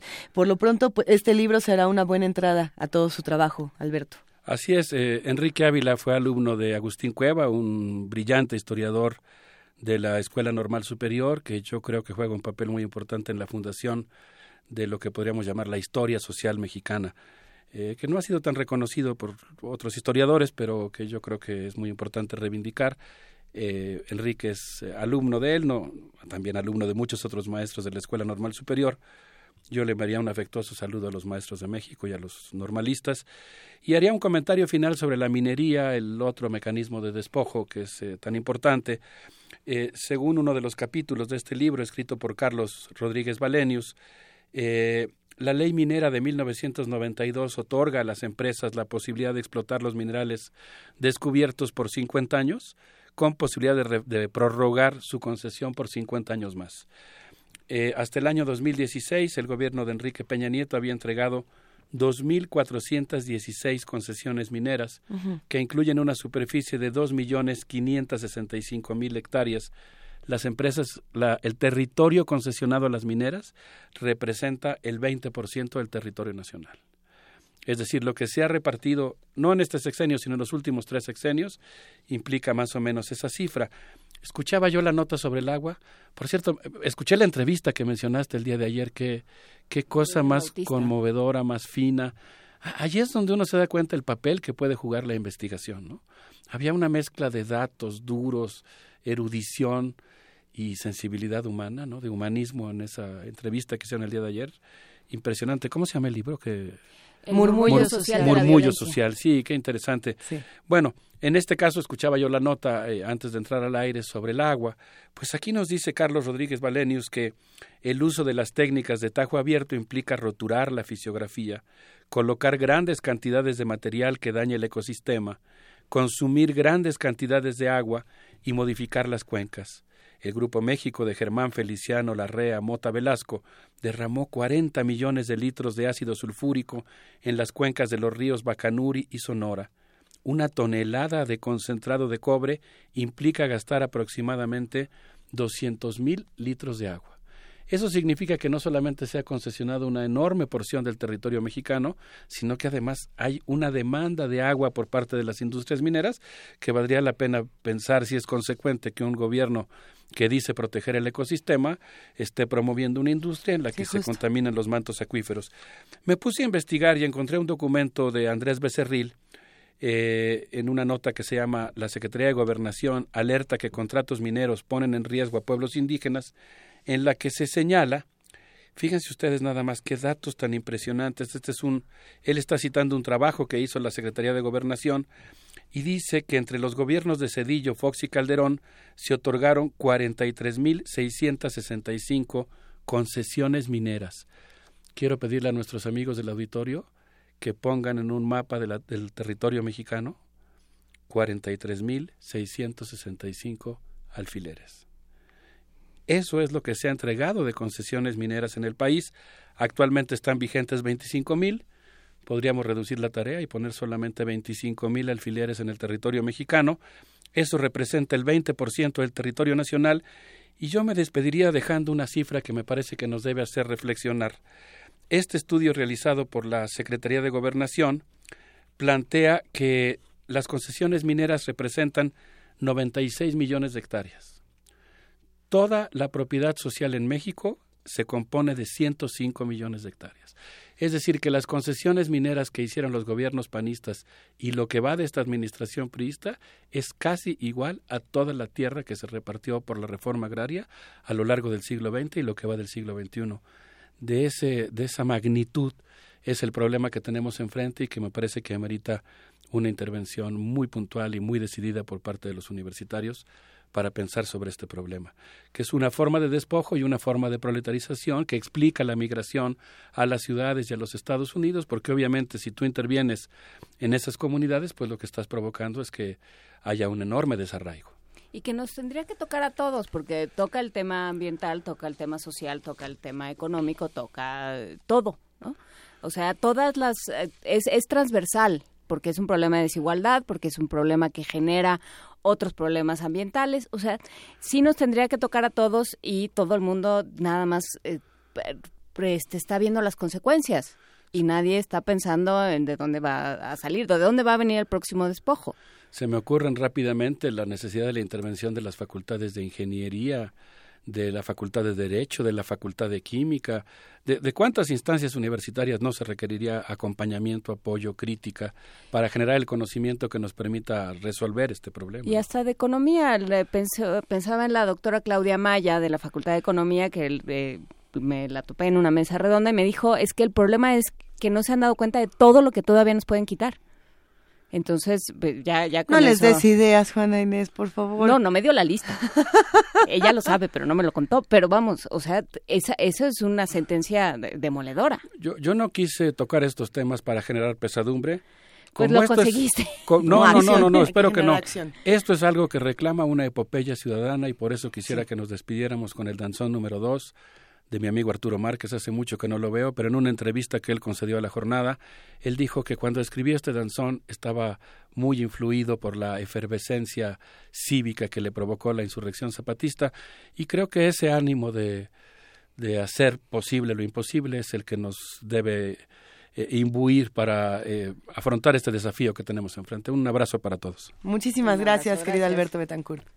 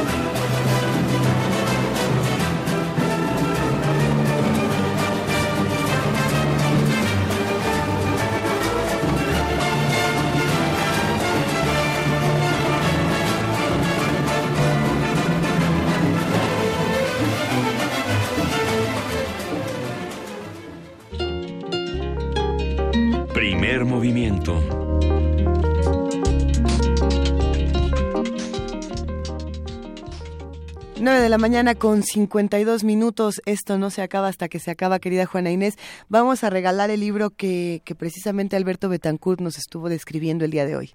Sí, de Santana Peña Nieto, Despojo de una Nación. Se va a ir con su nombre completo más el hashtag. ¿Despojo? Despojo, pero es, no. horrible. ¿El hashtag Santana? ¿Prefieres? No, prefiero el hashtag eh, eh, comunidad. Mundos posibles. hashtag mundos posibles. Ándale, con ese se va el libro. ¿Qué, ¿Qué tienen que hacer entonces? Hashtag mundos posibles, su nombre y tan tan. Ajá, y etiqueten a mundos posibles también pues ya con eso el primero que nos escriba se lleva este libro que nos ofrece el doctor Alberto Betancourt. Y para cerrar este programa el día de hoy vamos a darle la palabra a Cuauhtémoc Sánchez. Él es precisamente director de Cultura Física de la UNAM y nos va a contar algo muy interesante. Y nos va a regalar pates. Y nos va a regalar cosas. Cuauhtémoc, ¿nos escuchas? Efectivamente, con muchísimo gusto saludando a Luisa, Juana qué gusto que me hayan recibido en su programa, qué, qué formidable que abran las puertas para el deporte universitario a través de sus de su quórum que seguramente ya está hasteando para obtener el libro. Eso, a ver, pero el placer es todo nuestro, Cuauhtémoc, porque nos queremos ir contigo, eh, solo queremos saber a dónde nos vas a llevar. Pues mira, de entrada los voy a invitar a que se activen físicamente para que el próximo primero de abril además, nos acompañen en la decimoquinta carrera nocturna del deporte universitario. Es un evento formidable que tiene como salida el Estadio Olímpico Universitario, un escenario emblemático, y durante un recorrido de ocho kilómetros eh, por la noche, este, con cierta iluminación para que ustedes cuando regresen al estadio, al cruzar la meta y revivan ese momento histórico del Estadio Olímpico Universitario, lo hagan con iluminación y todo, con todo el público esperándolas y vitoreándolas de que lograron cumplir el reto de vencer el miedo a uno mismo para, para cumplir la distancia. ¿Cuántos kilómetros son? Son ocho kilómetros nada más. Ah, está fácil. Está fácil. Está, está fácil, está fácil. Digo, tenemos una gran ventaja, como ustedes saben, la institución tiene una, una orografía bastante particular y esto permite pues que los corredores universitarios siempre se caractericen por, por esto, ¿no? Por vencer diferentes situaciones. No es una carrera en plano, no es una carrera en bajada. por es ahí una por el estadio de tiene todo, ¿no? prácticas todo, se pone horrible, ¿verdad? Se pone fabuloso, Sí, ¿no? claro. Se pone fabuloso, se pone el reto personal, el reto mental de decir, lo lograré, no lo lograré. Claro que lo logran. Nadie se nos ha quedado en el camino. Todos llegan al estadio y los esperamos hasta el último corredor. A ver, Cuauhtémoc, pero por ejemplo, para alguien como yo que tiene este, debilidad Llevas piolet, motriz, ajá, piolet, patines. ¿qué, qué ne- qué necesitamos? ¿Es la, ¿La carrera está abierta para todo público? La carrera está abierta para la comunidad universitaria. Bien. Tenemos en la actualidad cinco categorías, aquellos que son alumnos de bachillerato, los de licenciatura, los alumnos de posgrado, la tercera categoría. La otra es libre, hasta 49 años, miembros de la comunidad universitaria y veteranos mayores de 50 años, también miembros de la comunidad universitaria y de su sistema incorporado. Pues nosotros somos de la comunidad universitaria, aunque nada más nos renueven el contrato cada mes como a Sherezada. Cuando es nos correcto, portemos pero bien, Luisa, nos laboran lo van a dar. actualmente para la universidad y eso es suficientemente válido para poder participar en este grandioso evento. Y tenemos tenemos pases, tenemos eh, entradas para que vayan. ¿Nos vas a, ¿Qué nos vas a regalar? por el muro de Facebook. Pues ¿qué mire, se las voy a poner bien fácil. A ver. ¿no? Este, de entrada sí quiero que todo mundo aproveche esta grandiosa oportunidad de correrla y entonces eh, para que no haya favoritismos de que no, pues yo le escribí a Luisa, no, pues yo le escribí a Juana y este del otro, les voy a dar 10 cortesías a cada una para que ustedes decidan la dinámica. Les acabo de dar claves, qué número de edición de la carrera es, qué, qué distancia, cuándo va a ser, Va. ¿no? Este, A ver, tienes toda la razón, Cuauhtémoc. A los primeros 10 se van a ir por Twitter. A ver, ¿cómo le hacemos? No, no, ya Vania, va a venir Vania con su voz que tiene así. Ay, Vania. Este, Por por el muro de. Facebook tienen que decir qué número de edición es y cuántos kilómetros se van a correr. Perfecto, Tienen que poner su nombre y su correo electrónico. claro que sí. Para que les enviemos toda la información. Y tienen que ser parte de la comunidad universitaria. Sí, por supuesto. Muy importante, muy importante para poder eh, acreditar la cortesía es que se inscriban en la red Puma. Con esto nos van a garantizar que van a obtener un número. Ujú, De esa manera los tendremos registrados y podremos garantizarles la entrega del número. Eh, aunque se, aunque participen con ustedes, una vez que ustedes les confirmen, tendrán que inscribirse en, en la página este, redpuma.unam.mx, Ujú. diagonal registro, para garantizar su número. Excelente. A Ajá, ver, pero vamos sí, a... las cortesías están puestas para ustedes. Ustedes díganme cómo las quieren dar. Cuauhtémoc Sánchez, te agradecemos muchísimo. Nos vamos a meter todos a la página de Red Puma y, y sobre todo queremos mandarte un gran abrazo eh, lleno de agradecimiento y admiración por habernos contagiado este entusiasmo esta mañana y nos vamos a ir a correr todos juntos. Por supuesto que sí, y no te preocupes, si sientes que es muy complicado, nos avisas y ahí te vamos vitoreando todo el camino. No vamos a correr por ti, Pero te porque empujamos. no hacemos el trabajo por los demás, pero vamos a estar acompañándote todo el tiempo para Eso. que logres cumplir tu meta. Lo vamos a lograr entre todos aquí Yo los que hacemos sí. comunidad. Un abrazo, Cuauhtémoc, que estamos en contacto. Gracias, muchas gracias, muy amables, que tengan excelente día, éxito. Muchas gracias. Hasta pronto, bye. Ya nos vamos, querida Juana Inés, pero ¿con qué nos vamos a despedir? ¿Qué, qué llegó hasta nuestros oídos esta mañana? La última canción eh, propuesta por Ricardo Peláez para esta mañana, hay que recordar que él, atendiendo el- la propuesta del doctor Alberto Betancourt de hablar de minería, se refirió a estas, buscó a estos dos grupos sudafricanos y nos vamos con Majotela de Queens, Majotela Queens, eh, en el, con Maclatini, vamos a escuchar Tocosile. Y ya nos vamos. Luisa Iglesias, esto fue Primer Movimiento. El mundo desde la universidad. Gracias a todos.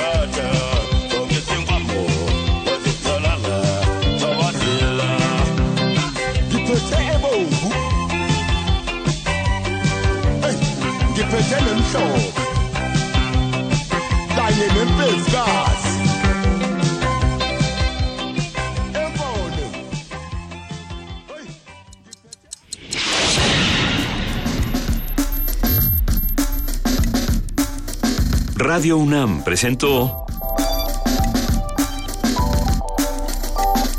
Primer movimiento. El mundo desde la universidad.